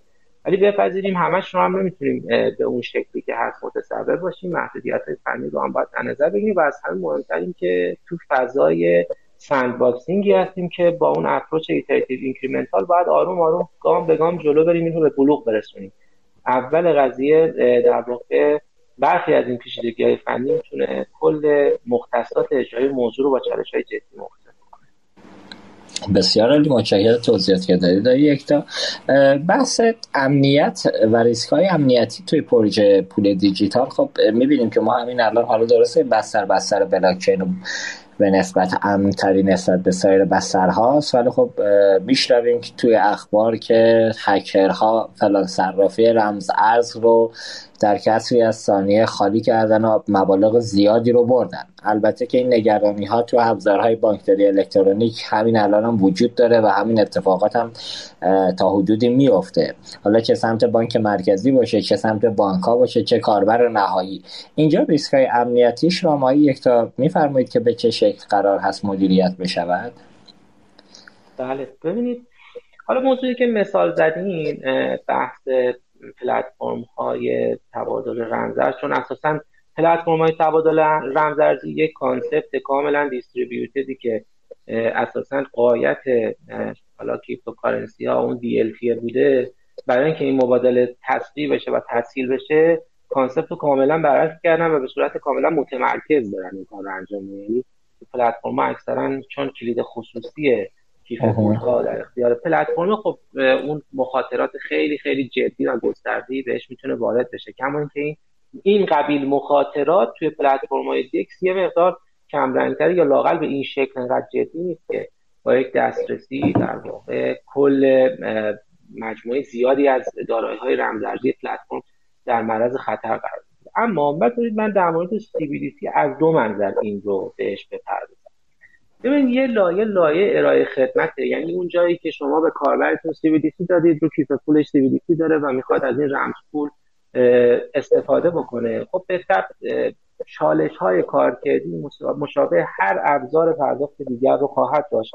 که بخشیش وابسته به امنیتی است که اون ابزار پرداخت نفسه تعیین در واقع در ذات خودش داره در پیاده سازی خودش داره. بحثایی فنی مثل end-to-end encryption بین اون device و سرویس دهنده های لایه های مختلفی که دارن تو اون شبکه سرویس میدن. تا بحث های کاربردی که بحثش عرض کردم در واقع وابسته به خود کاربره. اینکه بعضی از ملاحظات امنیتی رو رعایت بکنه که این هم در واقع تنها راهکارش نشون داده با توجه به شیوه های متعدد social engineering و مهندسی اجتماعی که به کار میره آموزش بالاترین ویژگی و فرصت رو در اختیار تامین کنندگان خدمت و سرویس قرار میده که این مخاطرات رو مدیریت بکنن یا لاقل مشتری رو یه مقدار کاربر رو سمت توی حاشیه امن بیشتری ببره. این از قسمت ارائه خدمت که خب ما خیلی نگرانی تو این قسمتش نداریم. چرا؟ چون با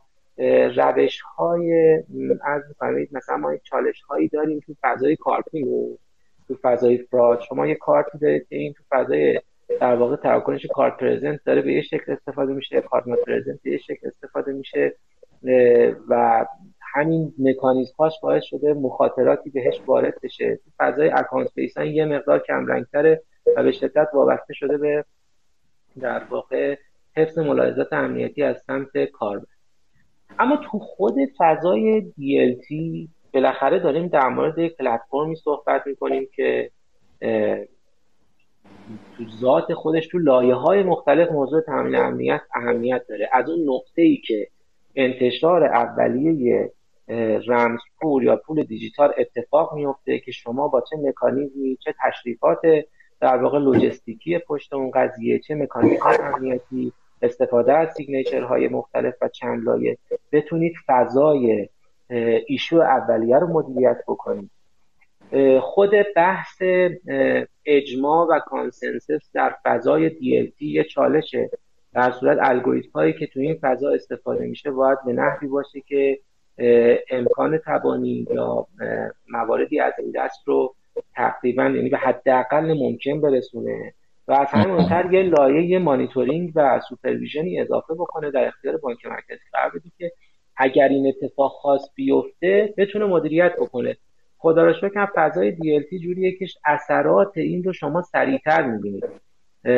مثال از می‌کنم. اگر شما در شبکه پرداخت فعلی در یک بانکی بخواد تخلفی اتفاق بیفته ناشی از در واقع خلق بیرویه وجوهات یا حکی در لایه های بسیار پایین نرم افزاری در سطح کل بخواد اتفاق بیفته تا بخواد اثرات و تبعات خودش رو نشون بده مقدار زمان میگذره. ولی در مورد DLT خب چون اصلا مکانیزم های کانسنسس و اجماع وجود داره این خیلی سریعتر خودش رو نشون میده و ابزارهایی در اختیار اون متولی در واقع راهبر DLT هست که بتونه در واقع بلافاصله بعد از شناسایی اقدامات مقابله مناسب رو انجام بده. این در واقع سطوح مختلفیه که ما فکر می‌کنیم حالا چون فرایند اجرایی از کردن فرایند انتشار رو اون سازوکارهای عرضه اولیه و انتشار اولیه رو که داریم طراحی می‌کنیم سعی کردیم به این موارد بپردازیم. ولی جنس ملاحظات امنیتی اولا خیلی متفاوت از این که الان در حال حاضر داریم تو زیرساخت های فنی توی لایه های مختلف شبکه بانکی تجربه می‌کنیم. خیلی متفاوت نیست. و نکته مهمتر این که خود DLT ابزارهایی در اختیار این فضا قرار میده که بخش زیادی از این طبقات امنیتی و ملاحظات و مخاطرات امنیتی در واقع مدیریت شده تر بتونه باش بشه بسیار عالی متشکرم از توضیحاتی که دادید. خب آقای سمدی در مورد چالش های قانونی بحث پول دیجیتال هم من ممنون میشم. اگر لطف کنید شما چالش های موجود رو بگید که چه چیزهایی است و در ادامه هم آقای یکتا بگن که چه پیش بینیایی توی بحث چالش های قانونی کردن. ممنون میشم خدمت شما هستیم. بفرمایید. خدمتتون هستم. من فقط در مورد سوال قبل یه نکته رو در فکر کنم بد نیست اضافه کنم. اینکه اصلا بزرگترین چالش در فضای DLT بحث امنیت مدیریت کلید کاربر هست. و اینکه این کسی که صاحب کلید خصوصی است صاحب دارایی است اینکه این فرد چه شکلی کلیدش رو به شکل مناسبی حفظ کنه و در این حال از دست نده. چون کسی که کلیدش رو از دست میده اساسا داراییش رو از دست داده. این در حقیقت یک نکته که به نظرم در حوزه امنیت فضای دیلتی باید شاید 90 درصد تمرکز رو در حوزه مدیریت کلید خصوصی گذاشت. چالش های در حقیقت فضای حقوقی DLT و به متناسب فضای CBDC به نظر من باز به همین نکته معطوف خواهد شد. خب ما امروز تو فضای اسکناس اگر که پولش رو گم کنه اسکناسش رو گم کنه برخورد بانک یا ATMی که این در حقیقت اسکناس رو به فرد داده چیه؟ میگه در اختیار تو بود. تو قبض کردی این اسکناس اگر گم کردی در حقیقت مقصر خودتی. تکلیف روشنه.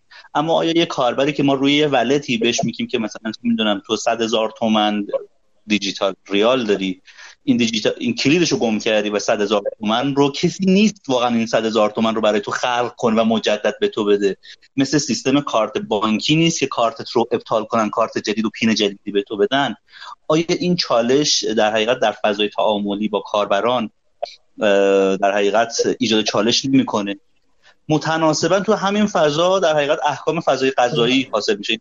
که ناراضی میشه میره از بانک شکایت می‌کنه. میگه ببخشید من صد هزار تومن پول داشتم توی wallet آقای بانک X. الان میگن کلید رو چون گم کردی صد هزار تومن تو نداری. قاضی هم احتمالا نسبت به همین موضوع شروع به صدور رأی می‌کنه کما اینکه ما در ققنوس تجربه‌ش در مورد توکن هایی مثل diamond در مورد برخی از کاربرانمون داشتیم. لذا فضای مدیریت کلید و احکام قضایی یعنی باید حوزه قضایی کشور بپذیرد که کسی صاحب کلید است صاحب دارایی. اگر کلید رو گم بکنه اساسا این موضوع در حقیقت برای حتی بانک مرکزی که خالق این نوع توکن هم هست شرایط رو ایجاد نمی‌کنه که بتونه این توکن رو دوباره خلق مجدد کنه. یا این در سی رو برای این کاربر خلق مجدد کنه. نکته بعدی توی فضای حقوقی مبتنی بر همین مسئله مسائل مربوط به حوزه ارث. خب ما فرض کنید اگر یک کسی خدای نکرده فوت کنه تو تو فرآیند انحصار ورثه‌اش در واقع دستور مسئولی حساب میدن. انحصار ورثه مشخص موجودی حساب فردشون در اختیار بانک است مشخص می‌کنن به زینفعان پرداخت میشه. اما در مورد فرایند سی بی دی این شکلی نخواهد بود. یعنی اون سی بی دی سی که توی ولد فرد فوت شده است اصلا کسی که به اون کلید دسترسی داره مالکشه حالا اگر در وصیت نامش کلید خصوصیش رو گذاشته قاعدتا ذینفعان می‌تونن در موردش برن اظهار نظر بکنن. اما واقعا اگر به هر دلیلی اون کلید نیست در گوشی هست که با اثر انگشت و سایر المان های امنیتی protect شده واقعا کسی دیگه نمی‌تونه به اون دسترسی داشته باشه. و اساسا قوانین حوزه ارث مبتنی بر این مسئله خودش چالش جدیه. مسئله بعدی بحث حوزه احکامی است که از سمت دادگاه ها صادر میشه. مثلا فرض کنید فلان فلان فرد چکش برگشت خورده مسئله قضایی داره دستور مسدودی حساب میاد. این دستورهای مسدودی حساب رو اساسا در حوزه CBDC نمی‌توان اعمال کرد. و اگر ما بخوایم وارد این حوزه بشیم اون در حقیقت فرآیند P2P و DLT که مبنای در حقیقت فعالیت CBDC بوده خودش با چالش مواجه میشه. لذا بحث تسری قاعده قبض و اقباض در حوزه اسکناس در حوزه قضایی. به حوزه قبض و اقباز در حوزه کلید خصوصی شبکه تی به نظر من یه موضوع خیلی جدیه که باید در فراینده چالش های حقوقی از همین امروز واقعا پاشنه ها رو بالا بکشیم و شروع کنیم با حوزه قانون گذار توی موضوع در حقیقت وارد بحث بشیم و مسائل رو بتونیم حل و فصل کنیم. مسائل بعدی حوزه چالش این بخش برمیگره به حوزه کلاهبرداری ها یا ابزار مجرمانه که ناشی از این حوزه ناشی میشه. و خب این مسائل باید از الان پیش بینی کرد ابزارهای پایش کنترلش رو در این حالی که واقعا ما امروز شاید نتونیم در مورد بعضی از این موضوعات راه حل قطعی داشته باشیم. اما میشه در مورد اینها فکر کرد. مثلا خدای نکرده اگر با یک فرایند پولشویی مبتنی بر CBDC اتفاق افتاد. چه شکلی ما بتونیم اون محل و منشأ اون پول رو شناسایی کنیم و مانع circulation اون پول کثیف در اکوسیستم بشیم؟ بحثایی مثل چین انالیسیس و موضوعاتی از این دست مسائل خیلی جدی هستن که از امروز باید براشون به فکرشون باشیم. قطعا همونطوری که در فضای اسکناس احتمال وقوع پولشویی وجود داره البته در احجام و ابعاد کمی که خب محدودیت هست روی سقف مثلا ما در اسکناس حد اکثر فکر کنم سقف دریافت در شعب 15 میلیون تومنه و زمانی هم که مثلا بخواد تحویل بشه بازی محدودیت هایی داره.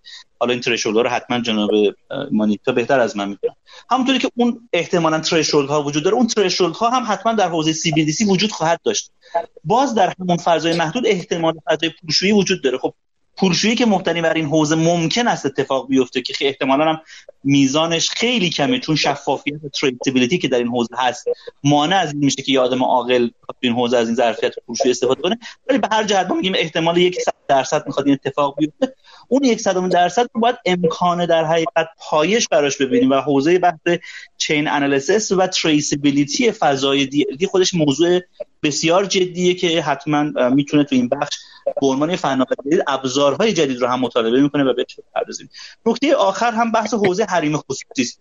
حالا جناب مانیکا فرمودن ما اصلا نگاهشون در حقیقت در بانک مرکزی یک شبکه پرایویت پرمیشنده که خب خیلی به فضای centralize البته این نگاه نزدیکه. ولی اگر به فرض در فضای رفتیم فضای در حقیقت CBDC چند لایه رفتیم که توی اون CBDC چند لایه می‌تواند بر اساس شرایطی حتی wrap token های مبتنی بر توکن ریال هم ایجاد بشه اون wrap token ها باز می‌تواند مسائل مربوط به حوزه حریم خصوصی ایجاد بکنه حالا اگر شبکه ساختار چند لایه و چند شبکه ای بشه باز مسائل حریم خصوصی نکات خیلی جدی خواهد داشت که برای حل مسائل حوزه حریم خصوصی و پیش بینی راهکارهای فنی در این حوزه هم حتما باید هم ابزار هم قانون و هم در حقیقت چارچوب های اجرایی مناسب پیش بینی بشه ببخشید. خواهش کنم متشکرم توضیحاتی که دادید. آقای یک تا خدمت شما هستیم. بفرمایید. بله متشکرم. عرض خدمتتون که نکات خوبی رو گفتن آقای سمدی واقعیت اینه که این موارد که بهش اشاره شد بحث توقیف بحث مدیریت کلید خصوصی کاربران و حتی موضوع پوشی چالش های بسیار جدیه. ما سعی کردیم جناب افتاده تو فضای طراحی در واقع رمز پول بانک مرکزی تا حد ممکن به سمتی برویم که این موارد رو بتونیم مدیریت بکنیم. ببینید واقعیت اینه که این موارد همین الان issue های بسیار جدی در فضای معادل بگیم ما به ازای اجرایی شده یه CBDC ها که فضای cryptocurrency ها هست وجود داره. همین الان یه نفر تو فضای مثال عرض می‌کنم کلید خصوصی کیف پول بیت کوینش رو گم کنه دیگه هیچ وقت تحت هیچ مکانیزمی بهش دسترسی نداره. و اینکه این انتظار رو واقعیت داشته باشیم که دستگاه قضایی مجموعه قانونگذاری کشور بپذیرند که خب باشه ما با یک فضای دیگه مواجه هستیم. تو این فضای دیالتی ماهیت و ذات این فضا اینه کلید خصوصی داره که اگه این کلید خصوصی گم بشه دیگه به اون در واقع توکن دسترسی نیست. اساسا این قابل پذیرش نیست. یعنی چالش های اجتماعیش به حدی جدیه که فضای قانونگذاری اصلا اجازه اون موقع تبلور این مفهوم در جامعه رو قطعا نخواهد داد. کار درستی هم هست بنابراین یه مقدار بپذیریم. ببینید همه بانک های مرکزی هم این کار رو کردن. از فضای کاملا دیستریبیوتر و غیر متمرکز یه مقدار وارد فضای متمرکز شدن. اساسا طراحی سی بی دی سی ها داره به شکل متمرکز انجام میشه. یعنی مدیریتش متمرکزه. اون مکانیزم های غیر متمرکز مبتنی بر تراستی که ما در فضای ما به ازاش در بستر بلاکچینی عمومی و پرمیشن لس می‌بینیم اساسا وجود نداره. به دلیل همین ملاحظات قانونی ما یک سمیناری بود سال گذشته IMF برگزار کرد. بانک های مرکزی مختلف تو سمینار شرکت می‌کردن. همین مسائل تقریبا توسط 25 بانک مرکزی اونجا بررسی شد. و لاقل تو اون سمینار راهکاری که جمعبندی شد که کشور مختلف فعلا تنها راهکاری که مد نظر هست و بتونن بهش بپردازن اینه که با یک مکانیزم برنینگ یعنی یک لایه بین DLT متمرکز. و اون فضایی که کاربر می‌خواد بهش دسترسی داشته باشه. یک لایه سرویس لولی ارائه میشه. تو اون لایه سرویس لول یه سری کنترل ها اعمال میشه. و اون میشه مسیر ورود مثال از کنم اگه یه کاربری می‌خواد از کیف پولش استفاده بکنه اون کیف پول از لایه سرویس لول رد میشه تا بتونه برسه به DLT و اون مسیر کنترل های از این دسته که اگر مواجه شدن با اینکه کاربری فوت کرده و چالش های عدم دسترسی اون اکانت باید اعمال بشه از همین لایه سرویس لول میانی جلوی دسترسی به اون در واقع محتوای اون کیف پول و ما به که در DLT براش نگهداری شده گرفته بشه و طی تشریفات قانونی ناظر بر اون توکن های مربوطش بسوزه. قطعا از نظر ترمینولوژی و اون در واقع ملاحظات فنی DLT اون توکن ها هیچ قابل دسترس نخواهد بود. ما که نمی‌تونیم از شبکه پاکش بکنیم. ولی کیف پولی تا باقی خواهند ماند. ولی لایه دسترسی به اون رو بستیم. و این روش در واقع کنترلی میشه که به نوعی بتونیم بخش زیادی از این موارد نه فقط بحث در واقع دسترسی به دارایی های متوفیان برای براس بلکه مکانیزم های توقیف هم به همیشه اتفاق می‌تونه بیفته. یعنی اون جایی که شما می‌خواید دسترسی به کیف پول داشته باشید اگر حکم قضایی اومد خب باید مکانیزمی اعمال بکنید که شخص نتونه به کیف پولش دسترسی داشته باشه و مواردی هست. در مورد موضوع پولشویی که بسیار موضوع مهمیه و با اشاره فهمیدن یعنی موضوع پولشویی زمانی که ما تو فضای انونیمیتی هستیم خیلی جدی میشه. باز مثال بزنم برای اینکه مخاطبین شما هم یه مثال بتونن اینها رو مقایسه بکنن. ما در فضای crypto های مثل بیت کوین anonymity کامل داشتیم.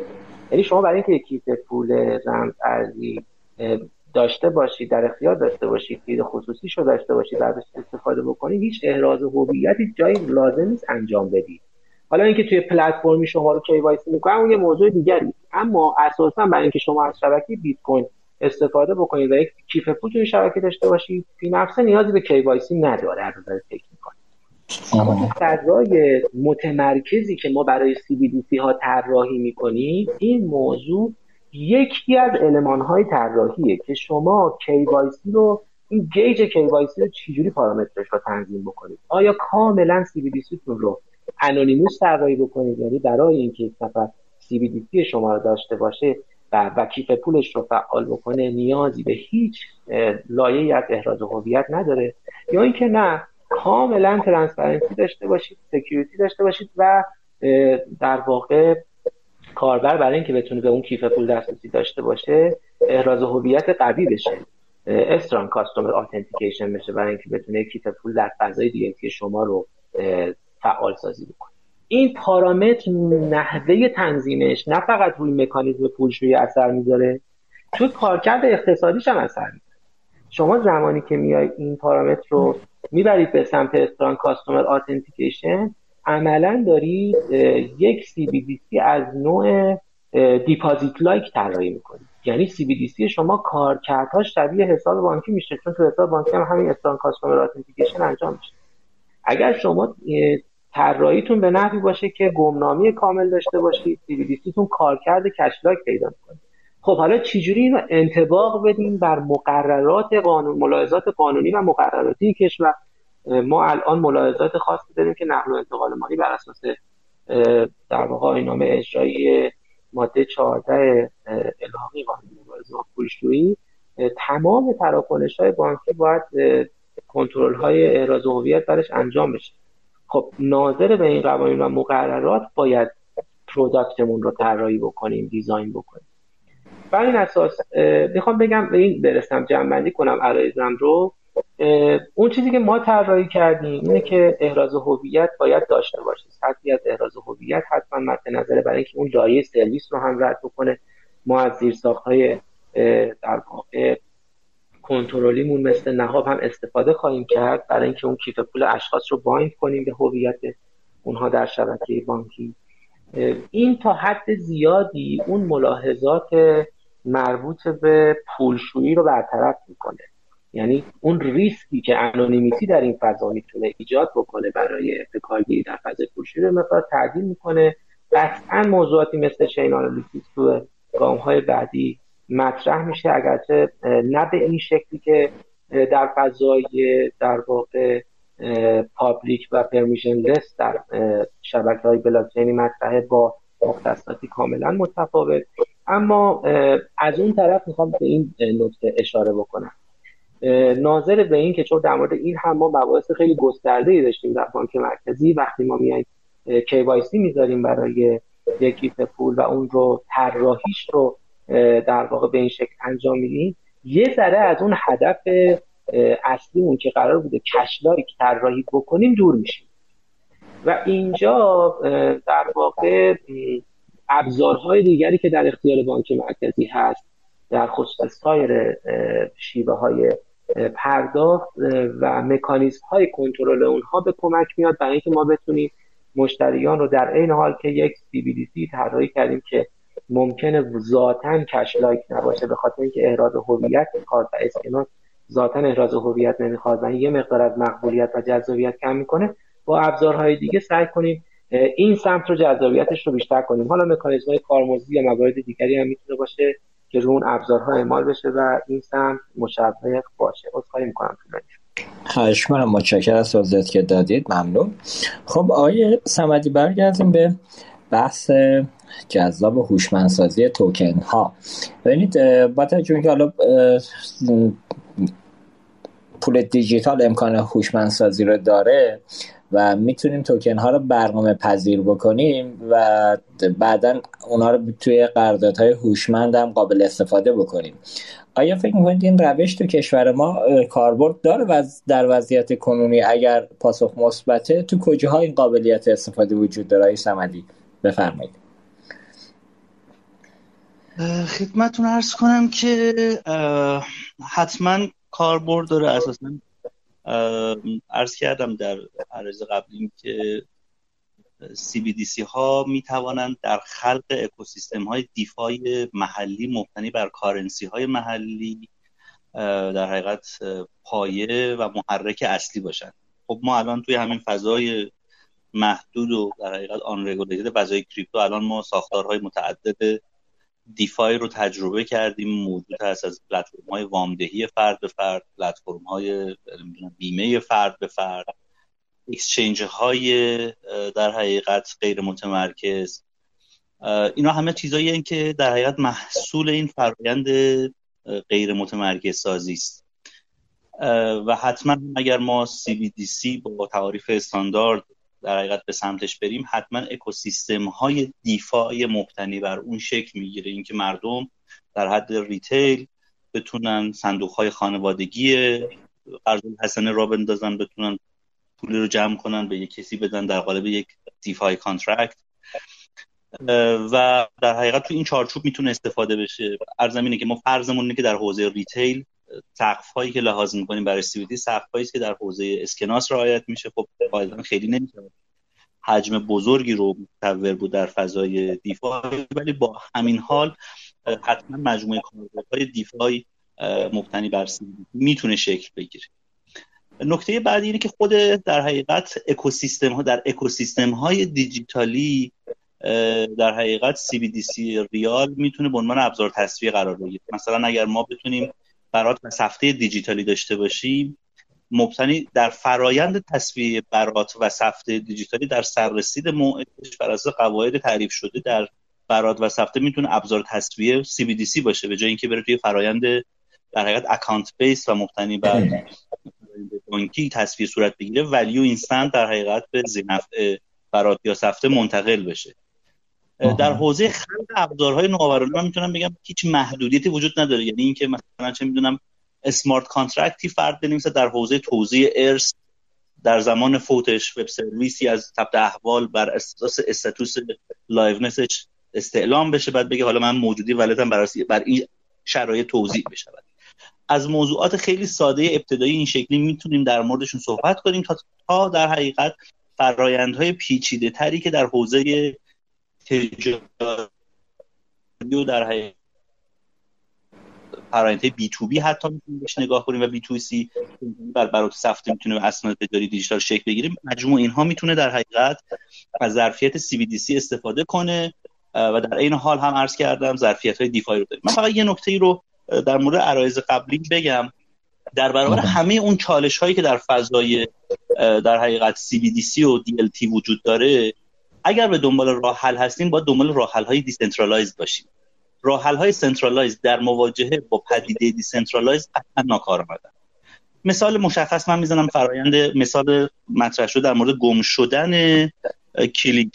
اینکه اگر کلید فرد گم میشه چه باید کرد؟ خب حالا ابزارهای backup گیری و موضوعات متصور بر این فرد پیشنهاد میشه.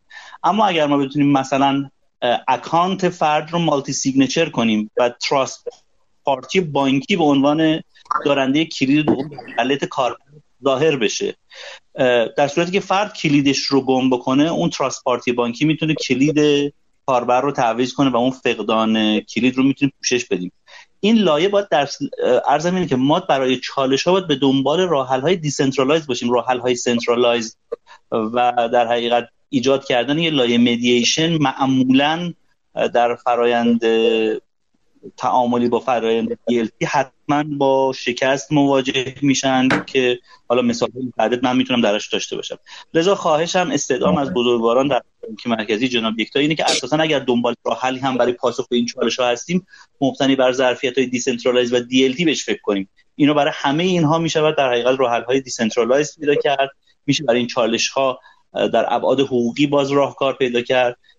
و خواهش اینه که باز نگردیم به دلیل اینکه این چالش ها وجود داره. دوباره برگردیم این سیستم غیر متمرکزی که طراحی شده رو دوباره نگاه centralize بدیم به واسطه برخی چالش های حقوقی که اشاره شد. مرسی متشکرم. بله نکته درستی رو اشاره کرد انشالله که دوستان در بانک مرکزی به این موضوع مهم توجه ویژه داشته باشن. آقای یکتا در بحث هوشمندسازی پول دیجیتال شما اگر نکاتی دارید بگید چون این سوال آخر من بود. شما نکات خودتون رو بفرمایید تو این حوزه. بله که ببینید واقعیت اینه که در بحث هوشمندسازی و smart contract ها اساسا تصور اون فضایی که قرار بهش برسیم کار راحتی نیست. یعنی از این حیث عرض می‌کنم انقدر فرصت حال متعدد و متنوعی وجود داره و انقدر opportunity های از حیث در واقع توسعه business model های جدید.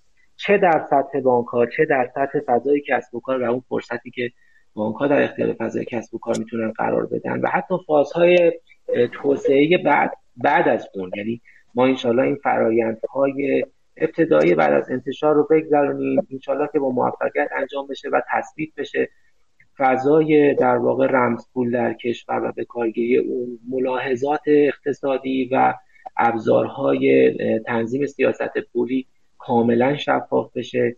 اینا مواردیه که نه اینکه فقط برای بانک مرکزی ایران چالش باشه. اینا واقعا الان در سطح دنیا چالش ها و علامت سوال های بسیار بزرگی که با یک تبرق در مستنداتی که در حال حاضر وجود داره کاملا مشم میشه که دنیا به این سمت داره حرکت می‌کنه ولی کماکان این فضا براش فضای کاملا شفافی نیست. اما اینکه قراره به چه نقطه‌ای برسیم و چه فرصت ها ایجاد می‌کنه واقعا این ابر خیال رو براش بخوایم به تصویر بکشیم واقعا کار سختیه. مثال های خیلی خوبی زدن های سمدی در مورد شیوه های مختلف یعنی انواع مختلف smart contract در لایه های مختلف که قابل توسعه هست. فقط هدف ما اینه که این بستر اولا زمانی که deploy میشه و انشالله به مرحله می‌رسه که قابل بهره برداری هست بتونه اون چه که مد نظر بوده و ما براش برنامه‌ریزی کرده بودیم رو حداقل‌هاش رو تأمین بکنه. و نکته بسیار مهم دیگه این که در کنار تأمین اون نیازمندی و بسترسازی که برای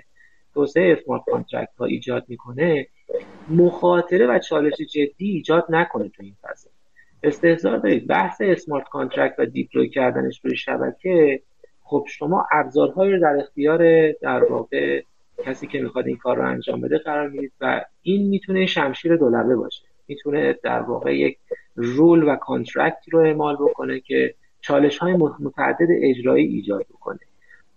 و بعضی از اینها تبعات و اثرات خودش رو ممکنه خیلی با فاصله زمانی زیادی از deploy نشون بده. بنابراین یک ملاحظه بسیار جدیه که هم نیازمندی مربوط به بسترسازی کاملا رعایت بشه هم به نحوی این پارامترها و المان های طراحی در اختیار طراحان smart contract قرار بگیره تو لایه های مختلفی که ما متصوریم که خدایی نکرده مشکل و چالش جدی رو در عملیات اجرایی ایجاد نکنه. مثال های خوب دیگه هم آقای سمدی اشاره کردن در مورد در واقع راهکارهایی که تو بحث توصیه و غیره هست. ببینید عرض می‌کنم باز یه مقدار به بانک مرکزی باید حق بدیم تو این حوزه که بسیار بسیار مشابه سایر بانک مرکزی بسیار دست به و شمرده ما گام رو برداریم. چون به هر صورت ما داریم شکل جدیدی از پول رو طراحی می‌کنیم و می‌خوایم ارائه بکنیم.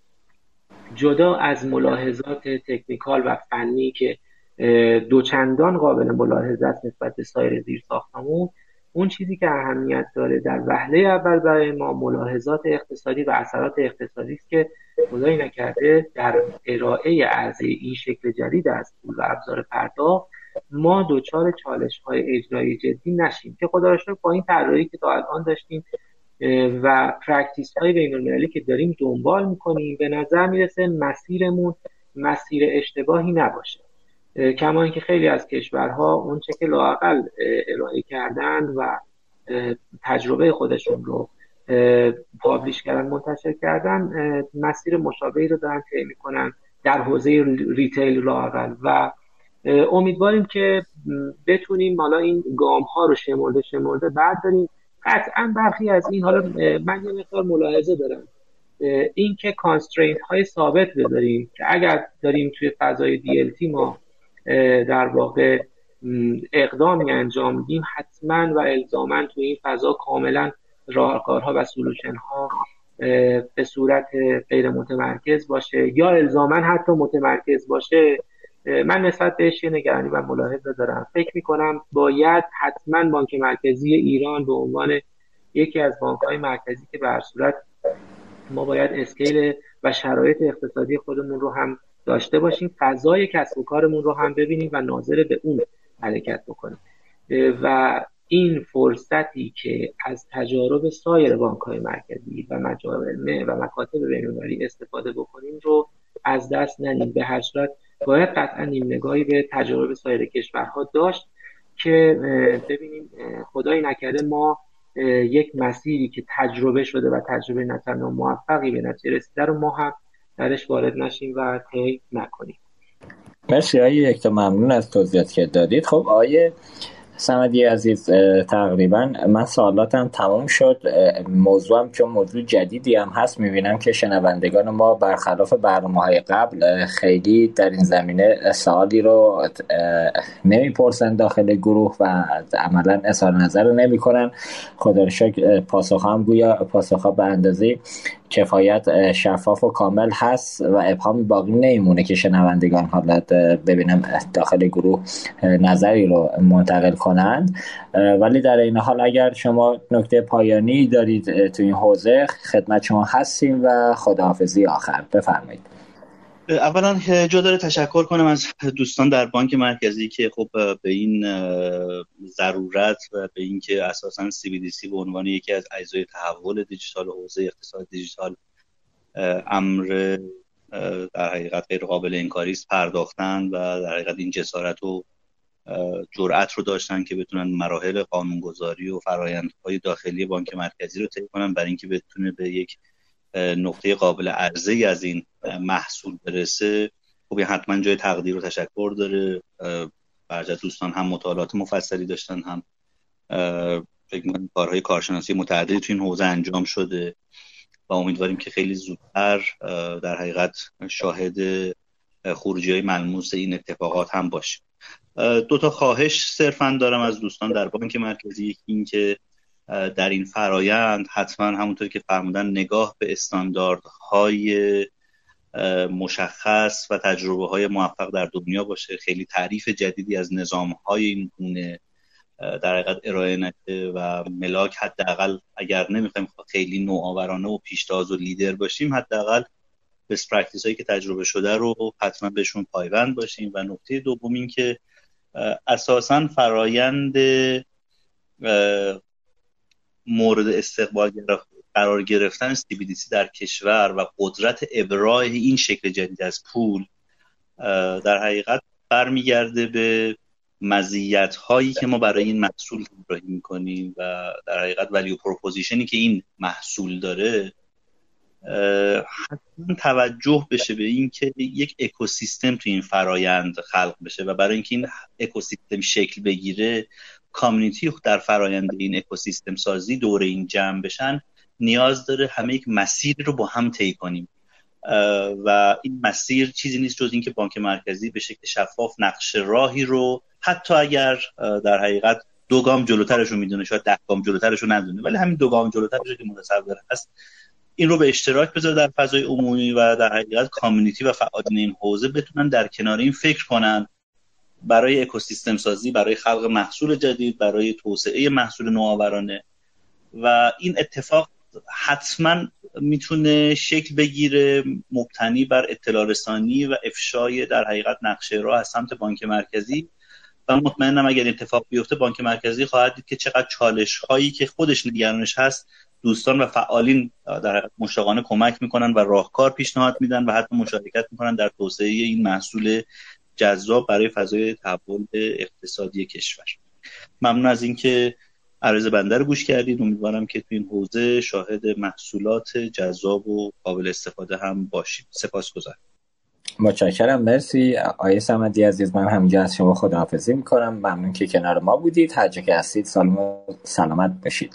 خب آقای یکتای عزیز جنبندی و نکات پایانی اگر وجود داره میشنویم شما رو. بفرمایید.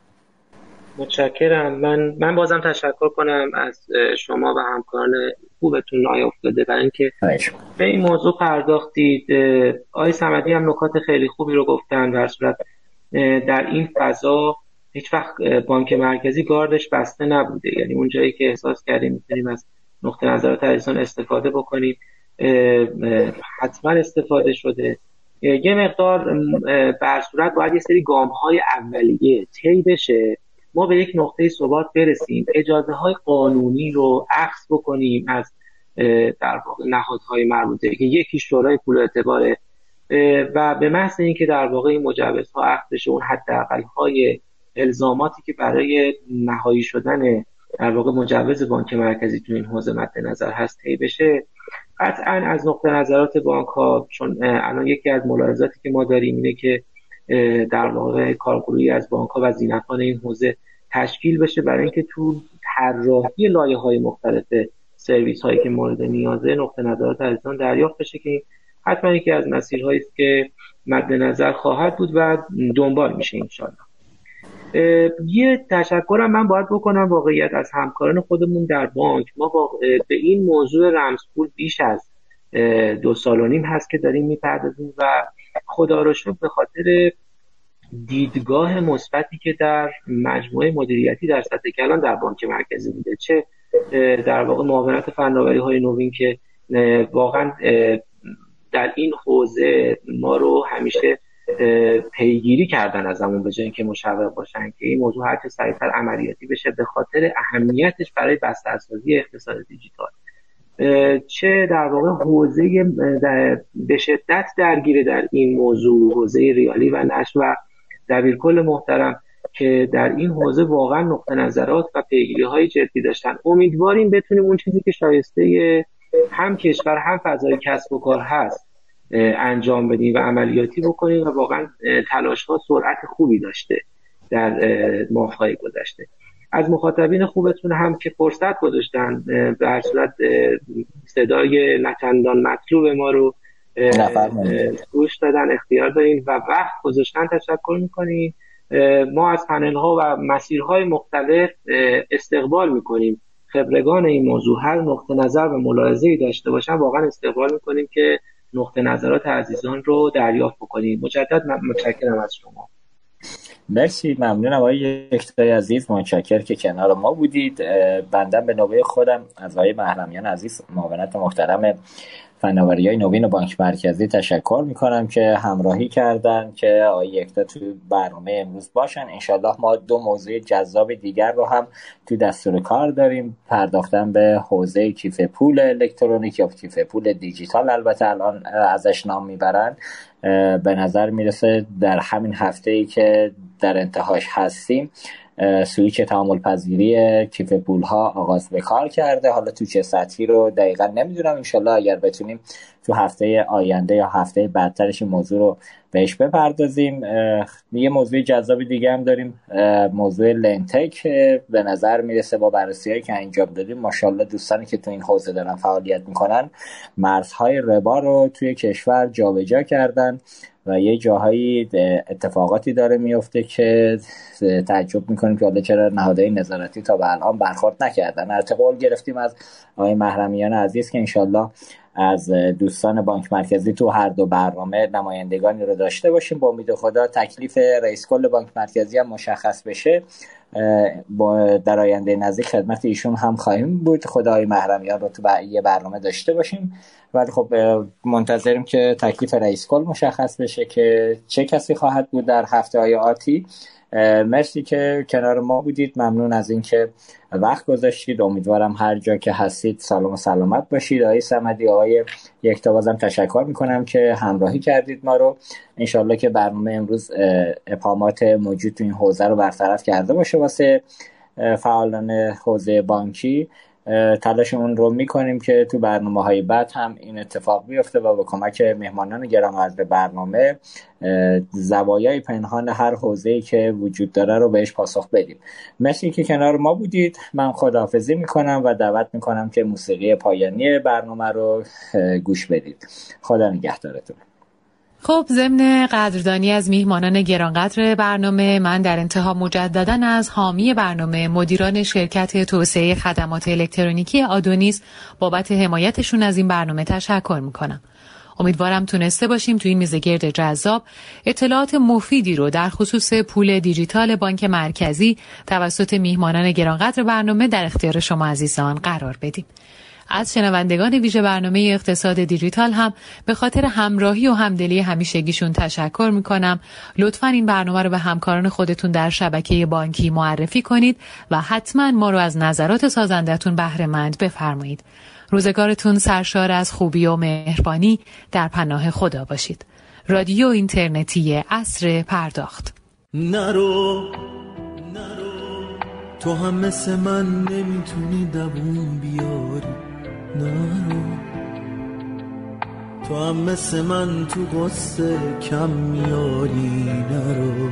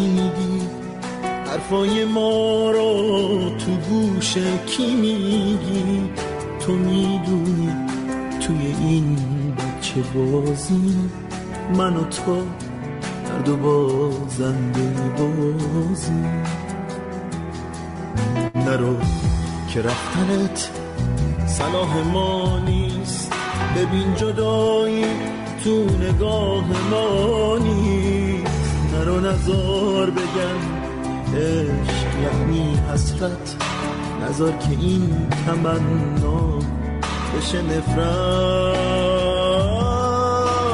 نرو نرو تو که می‌دونی من بی تو تو بی من یعنی حسرت.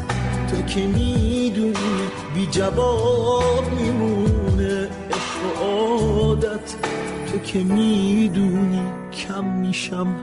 تو که می‌دونی کم میشی. تو که می‌دونی غم میشی پس نرو.